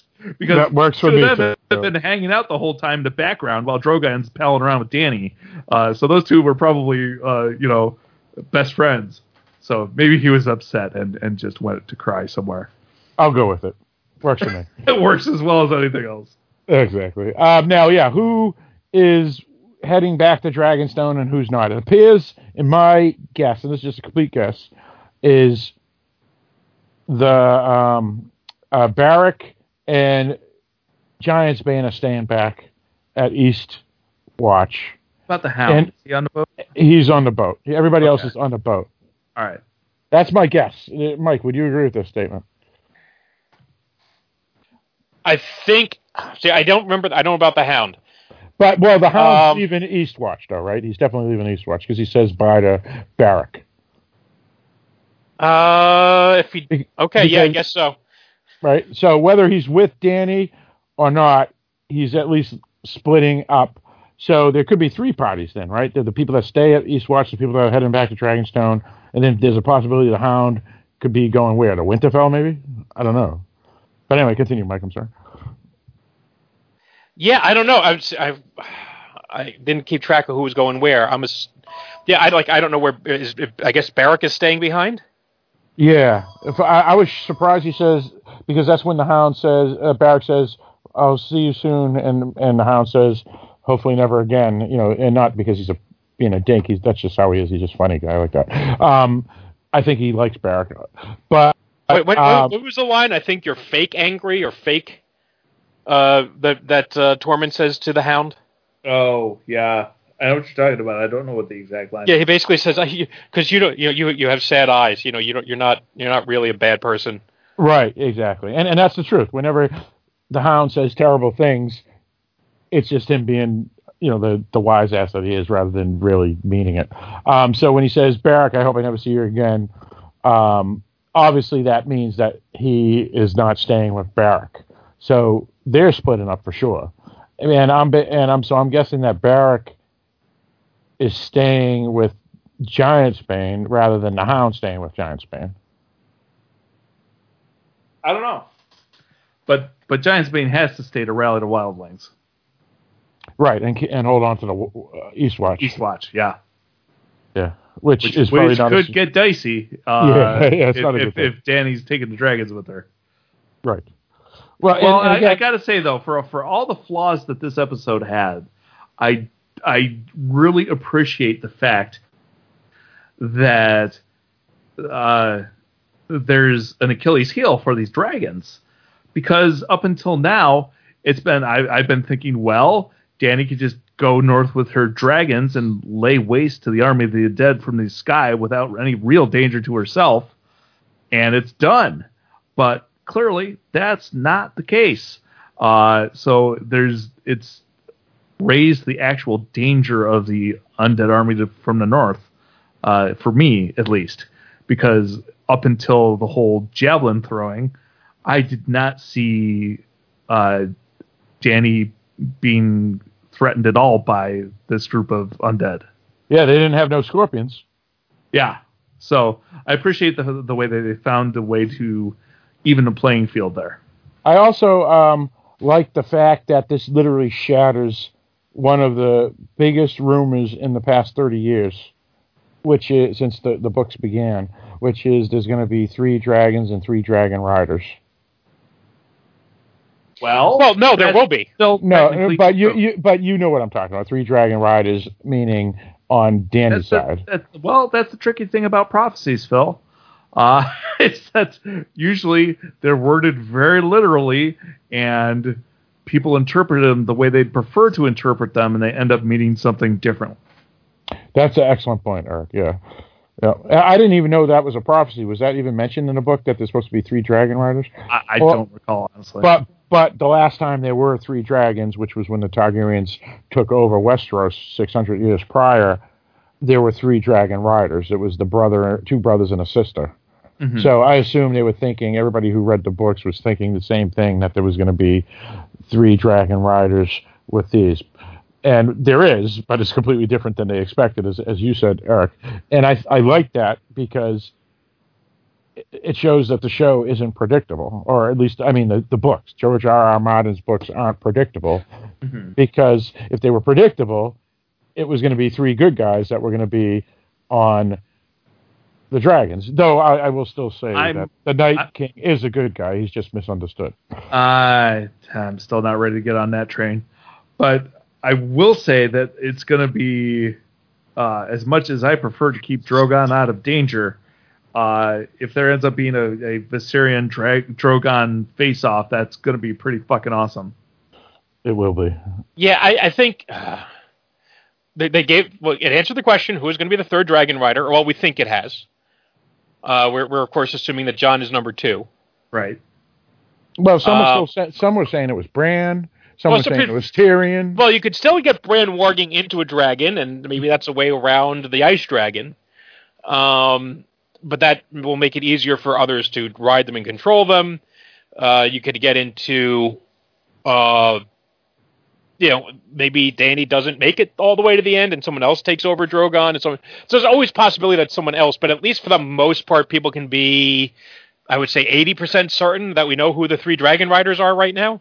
at the moment. Yeah, yeah. Yeah. Which uh, well, well, yeah. And the only one that's questionable is is who is going to be riding the, the the chicken dragon that ran away because well, obviously the Night King and Dany are the two dragon riders. Now who's the third?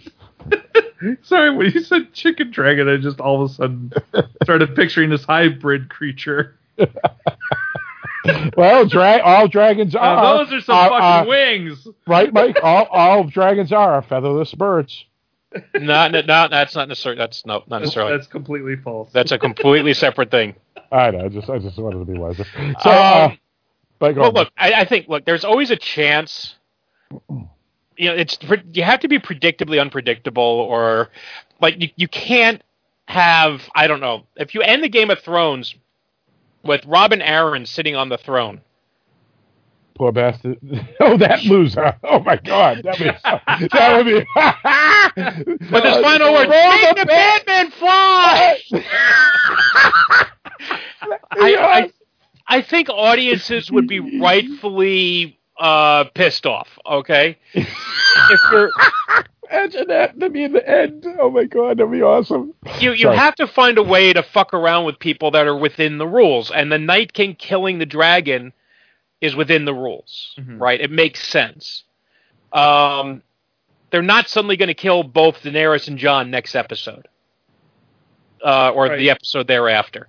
Yeah, there- there, there's a limit to what you you can't not going to suddenly have the Night King storm, you know, into uh, into into the, the, the Iron Throne, into the Red Keep, and pull out the Declaration of Independence and a Bill of Rights, and say That would be awesome.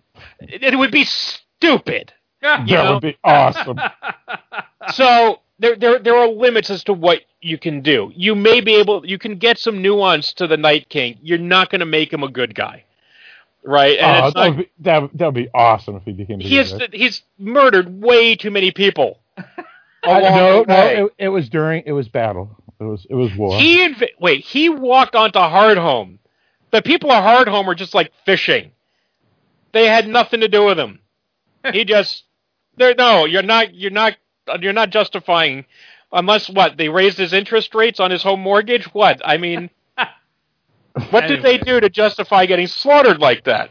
anyway, So there, yeah, there will be twists, and this is a good example of when they tell you something ahead of time, do not expect it to play out the way they expected it to.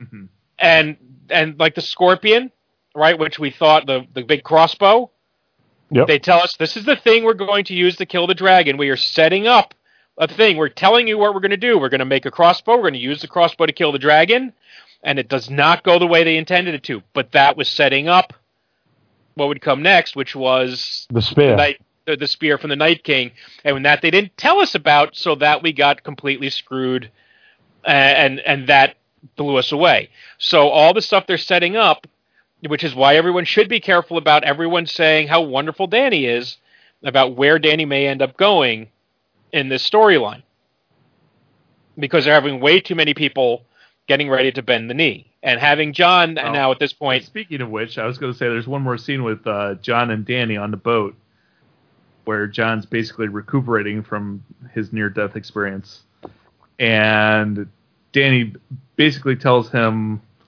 uh, that uh, she's she's really upset that one of her dragons died because they're her children. She can't have any more children, but she is going to fight the undead army with him, and she's glad that she went because she's seen now, and you have to see to understand, and now she understands.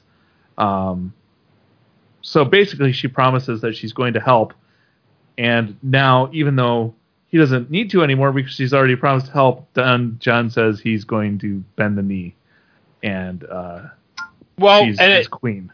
and they do have the point brought up. Uh, was it Tormund who brought it up? Which is how many people died because Mance Rayder was too proud to bend the knee. True, he did have a meaningful conversation. Oh, that was a good one. Yeah, yeah, yeah. That was a. Oh, that was a third. Yeah, we forgot there was five discussions. That that was the fifth one where Tormund tells Jon that story. Yeah, we. So I screwed up. I'm sorry. There wasn't four. was that this five. week or was that last week? That was- that was this happened week. last week. That was Okay. this That week, was this yeah. week, and that was Said it and was that was five. setting up Yeah. right, and that was setting up. I think that scene right. right, Is there, and by the way, and other people had brought that up, and which is why also you want to be careful when because you don't know what things are going to be addressed in later episodes. All we can do is say, well, for now, these things don't do or do not seem to work. Um, but yeah, so the fact that Jon is bending the knee now and declaring an alliance, and everyone thinks this is going to end up in a happy marriage. Don't Well- expect it. How happy does anything end up in Westeros? Well, hot pie and at the uh, at the tavern has still worked out really, really well. God bless him. I God I bless I, him. I heard he just got Employee of the Month. Good God for bless Hot Pie. Good for him. Yeah.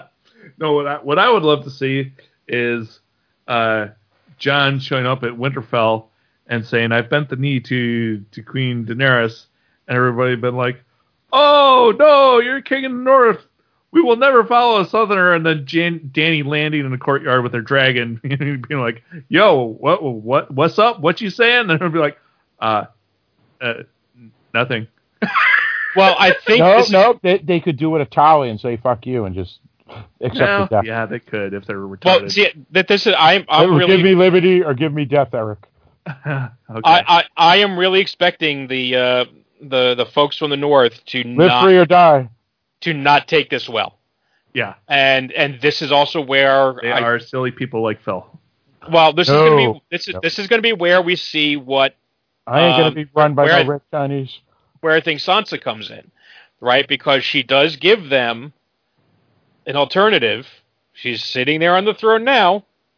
However much she may or may not declare, dis- declare that she wants to be there, she is there now. And if suddenly everyone says "fuck your fuck your bastard brother Jon Snow," we need a true Stark who will never kneel to a stupid dragon queen because she's pretty. And since we don't think you're a lesbian because you married the dwarf and we married Ramsay, then we know you're not going to fall for the pretty eyes of the blonde-haired lady from from Essos. I would agree with that statement. Well, and there's also the uh, whole uh, the whole relationship of Don and Jon and Dany. Uh, I mean, she's his aunt, and that's got to come into play at some point. It's kind So, of gross. uh, it- it's it's it's well, no grosser than Jaime and Cersei. that that's gross too. Yeah, I would agree with that. Statement. Well, if anything, I, I would say it's less gross. But anyway, that's The- not the, the- point. The point is, it's going to come into play um, when people start talking about Jon's place in the structure of power in in Westeros. here's what I think is going to happen. Everything will be resolved. Dany will marry Jon. They'll be in their bedchambers. and she'll say, Guess what? I'm pregnant. And then, Bran will wheel then, in. then, then Gilly will walk in and goes, Hey, did you know you're his aunt? And she'll and she'll turn to the camera and do like the Kevin McCallister in Home Alone and you know with her you know that, or she'll just have Drogon roaster. and you know wah wah, wah and we'll go out and that's how the series will end. Wah wah. Well, again, this is the they don't see that like uh, you know they they were seeding like the the Rains of Castamere into the storyline. You know, a year before the uh, the Red Wedding, I know. and they have been talking about uh, incest since season one. Right. and talking about how bad it is, and even where Lady Olenna is saying, "Well, we don't mind some buggery, but uh, you know, a brother fucking her sister? no, that's bad." And no one ever said it's not like it was aunt and nephew. That's fine. so, you know, they, it was fine. I said it was less gross. Oh, it is. No, I, I no, I agree. It's it's less gross. I'm not going to dispute that. But they've this has been a plot point in the series since the first season. It's what set everything in right. motion. Right. So I don't think they're just. It, I can't imagine they would. I mean, I guess they could say, "Well, let's not tell anybody," and, and then Well- they could end well, with No, that. but I, but I Well, the- absolutely the think whole- the whole thing is is stupid because ja- with, with Jaime and Cersei's always being. I mean, obviously it's bad because Cersei's is, is in theory is married to, to Robert at one time, and so that was disgusting. But the Targaryens for the 600 years prior had been marrying brother and sister forever. that's true. And and look yeah. how that turned out. Um, Well, Well- and isn't it pretty much a public secret at this point? The relationship between Jaime and Cersei. oh, everybody. I mean, knows. I mean, everybody knows, right? Yeah. Just nobody talks about it. The Right. only one who didn't know was Tywin because he refused to believe it. okay. Right. Yeah, he he never believed it, never did, There's disgusting rumors about my daughter. That's and everybody's we'll just put, laughing the, at we'll him. put them to rest. It's like wait, by marrying you off to the poofter from from the House Tyrell. the paunch. Yeah. Oh God. Oh boy. God. Yeah. All right. Well, I think that pretty much does it for this week. Yeah, technically you're right. And if not for the fa- and I would ask, what are your predictions for the final episode? Except it seems some people just can't avoid spoilers online. Right. Uh, I know some stuff. Oh, Eric Not knows all, not all the stuff though. Eric knows as much as me, believe it or not, because he listens to Stormer spoilers. I just happen to go on and read the Reddit stuff too. I, I know. I know one thing. I know Right. one major thing, and that's it. That's right. So you drink a little, you know one thing. Yeah, that's right. Eric knows one thing. That's correct. That's what I do. I, Uh. know, I know a little bit, and I don't drink. All right. Well, I'm not. That's a bullshit. You had a, a cool drink at at um, Ruby Tuesdays. That, that's true. I did. Yes. But I will I will mention that's the first mixed drink I've had in oh probably a decade. and you know you know why that is, Eric? Not because you don't drink. It's because you're just not getting out enough. You got to start going out clubbing, dude. you got to stop telling me what to do. Dude, well, that's true. You do what you damn well want, Eric. That's right. That's E- right. even if you're related. I we're, all, uh, we're all brothers. Dude, we're all I've brothers. Got, I've got two brothers that no, that's no, s- you sometimes you make do. no, no. Yeah, you make do with what you got, just like north of the wall. Well, look, when people say how they how is it they didn't freeze to death? How is it they didn't freeze to death being out there for four days? They told you at the beginning of the episode. You walk, or you fight, or, Or you, you fuck. fuck. but They no. told us. But, we, but, but what about the woman? Do you have that many women? He goes, well, you. There's no women within a thousand miles of here. Well, You make do with what you and I got God. Tormund has the best fucking eyebrows in the history of mankind because that that line delivery, it's all about the eyebrows. That's true, Eric. That is. oh for God's absolutely- sakes, the, the the the gif of him looking at Brienne, Right? you know, on the horse, and he's just looking over, and it's like that, Yeah, his that- eyebrows raised. Yeah, that's right. totally the eyebrows and the eyes, and you know, it's fr- flamed by fire, framed by fire. So I'm, uh, all right. I'm gonna go out and I'm gonna make a video because I am not spoiled. Okay. I have willpower. I want to know if I'm right or not for another couple of days. That would be Sunday night. Uh, just to be clear. Um, I'm going to go on a limb. I'm going to say that Winterfell will come to a head. That it'll it'll more that the Arya Sansa and uh, Littlefinger phase of this game that we're in now will more or less play itself out next week. There will be repercussions for next season, I'm sure. Um, but that'll play itself out. I, I, I know there's going to be the big meeting. I have a feeling it's going to be anticlimactic. yeah, I don't know what, what's going to be accomplished with that meeting, really. Yeah. Uh, because, quite frankly, I think Cersei is too arrogant Crazy. and crazy. And so, what do we care if they're zombies? We have food. We'll wait them out for the winter. You know, there's something like that. well, She- do they though? Do they? Or did the dragon burn it all? Yeah, they did burn it all. But I, it'll be something where she's she will not see the light. I, I still think she's going to end up being No, the she- she scorpion won't in the, the scorpion and the frog story. Um. However, she might be smart enough to play along for a little while.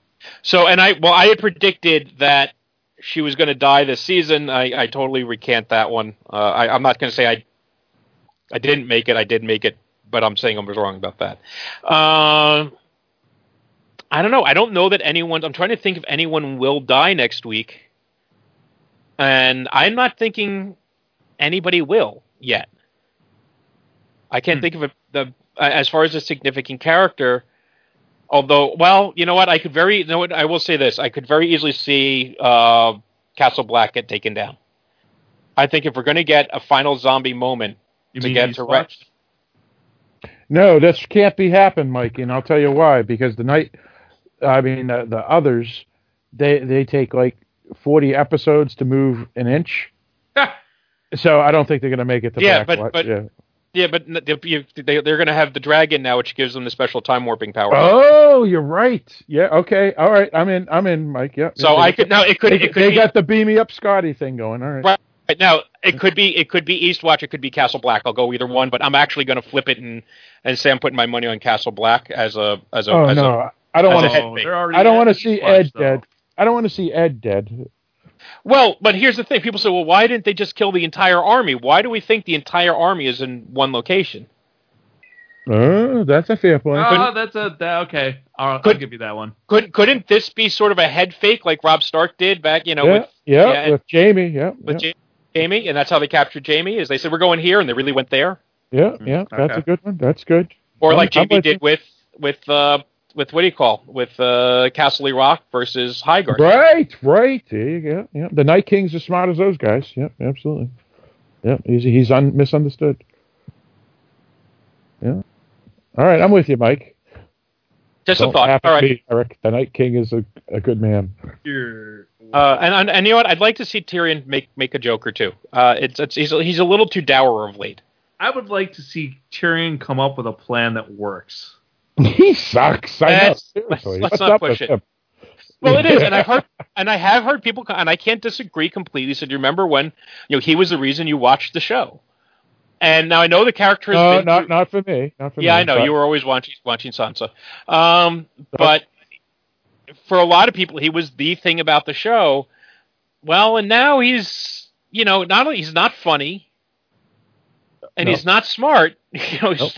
he's not doing all that well. Now he's been beaten down really pretty badly, so I'll I'll grant him that you know that some of that's there, but you know his entire personality can change. But but well, you got to th- think this too, Mike. A lot of the, the characters now are, are are more prominent and as likable.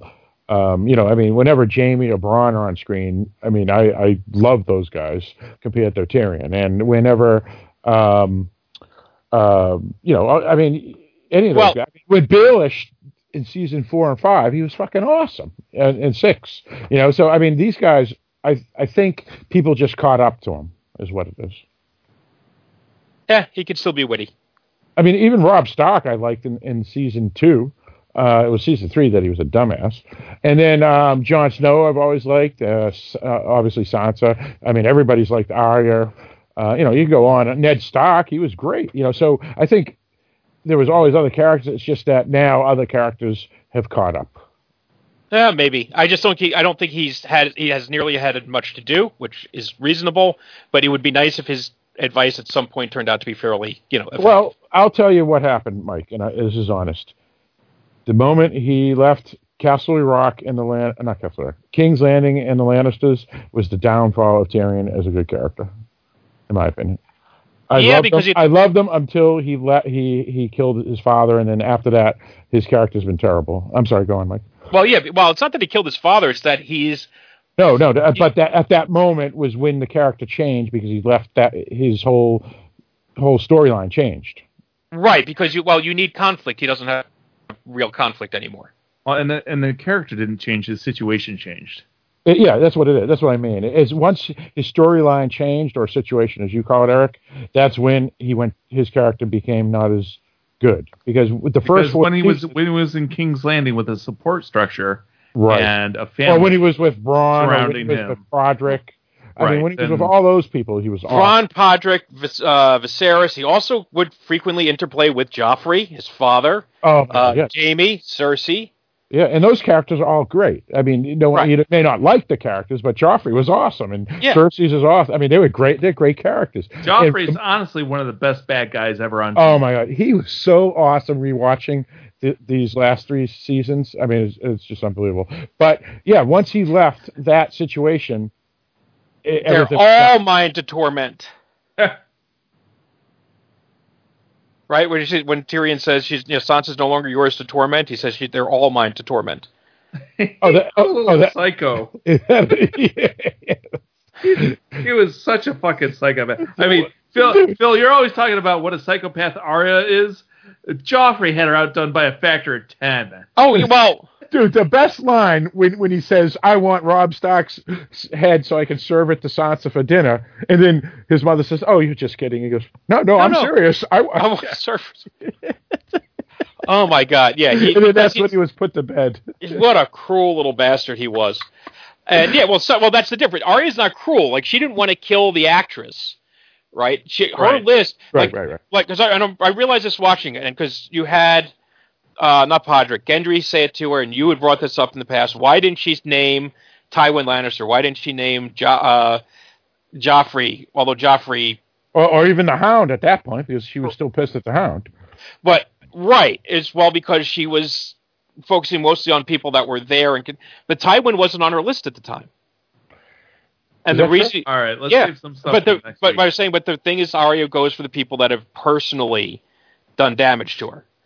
Oh, By the- actually, by- you're by right. killing Ty- Tyrion Tyrion was never on the list. I don't think he he no, was he on the he ever. he what he was after the red wedding because after the red Oh, wedding he yeah, killed right. he Yeah. killed uh, Robb Stark. Yeah. So it so you have to have done something to her or her family to have gotten on that list. Gotcha. Yeah, or or, or in, in the case of the Hound, the the butcher's boy. Right. So she's never thought big pictures. She's always thought very very small, very personal. Yeah. All right, that makes sense. All right, let's wrap it up. All right, yeah, all right, that's good. That's good. We'll, we'll talk about all that cool stuff after me and Mike re- rewatch the first six seasons. Um, we'll, we'll have some of that to discuss on the the last episode of, of you know no, nothing Jon Snow until we regroup in a year. Or, I don't know if I'm going to have time to get everything in in the next week, but I'll, I'll get a little further. You're acting like you have something else to do. I do. I, I I actually have I have to start school Put it this in a, a week from tomorrow, and I have Put it this done way. absolutely nothing to prepare for it. School schmool. Mike, if if you're willing to podcast on your birthday, you got nothing better to do. All right. I also have to see Uh, Terminator 2 in 3D sometime this weekend. Oh, cool. Happy I don't. birthday. I, oh, It- it- Terminator- it's- It, Two. Terminator 2 is re-released. If you look in your, your listings, it's got got re-released this weekend, and I don't know if it's going to go into next week. But the James Cameron redid it all in 3D. oh, of course he did. Of course he did, but nevertheless, you can see Terminator 2 on screen. I, and, I James- honestly and the one was person never we know can do that. three. The one that the guy that we know can do 3D well is Jim Cameron. I'm not. I'm not. Uh, uh, that's. I'll give you that, Mike. That's true. I'm not a big fan of that movie myself, but I'm in the minority. I admit it. You are. The, the first Awesome one movie. is the first one is awesome. I love the first one, but the second And one, I, the second I, I one's would- even better. no, that's heretic. It's it's no, I don't think it's better, but it's it's it's a it's really good. well, I won't go that far. All right. All right. Yeah. All right. Thanks All right. for tuning in and listening to us talk about uh what the hell is it called now? Episode six De- death- season seven. Death is the enemy, or Beyond the Wall. Beyond the Wall. Thanks for listening to us talk about Beyond the Wall, We got two more along episodes. with a bunch of other stuff. Uh, come back next week. We'll discuss the season finale.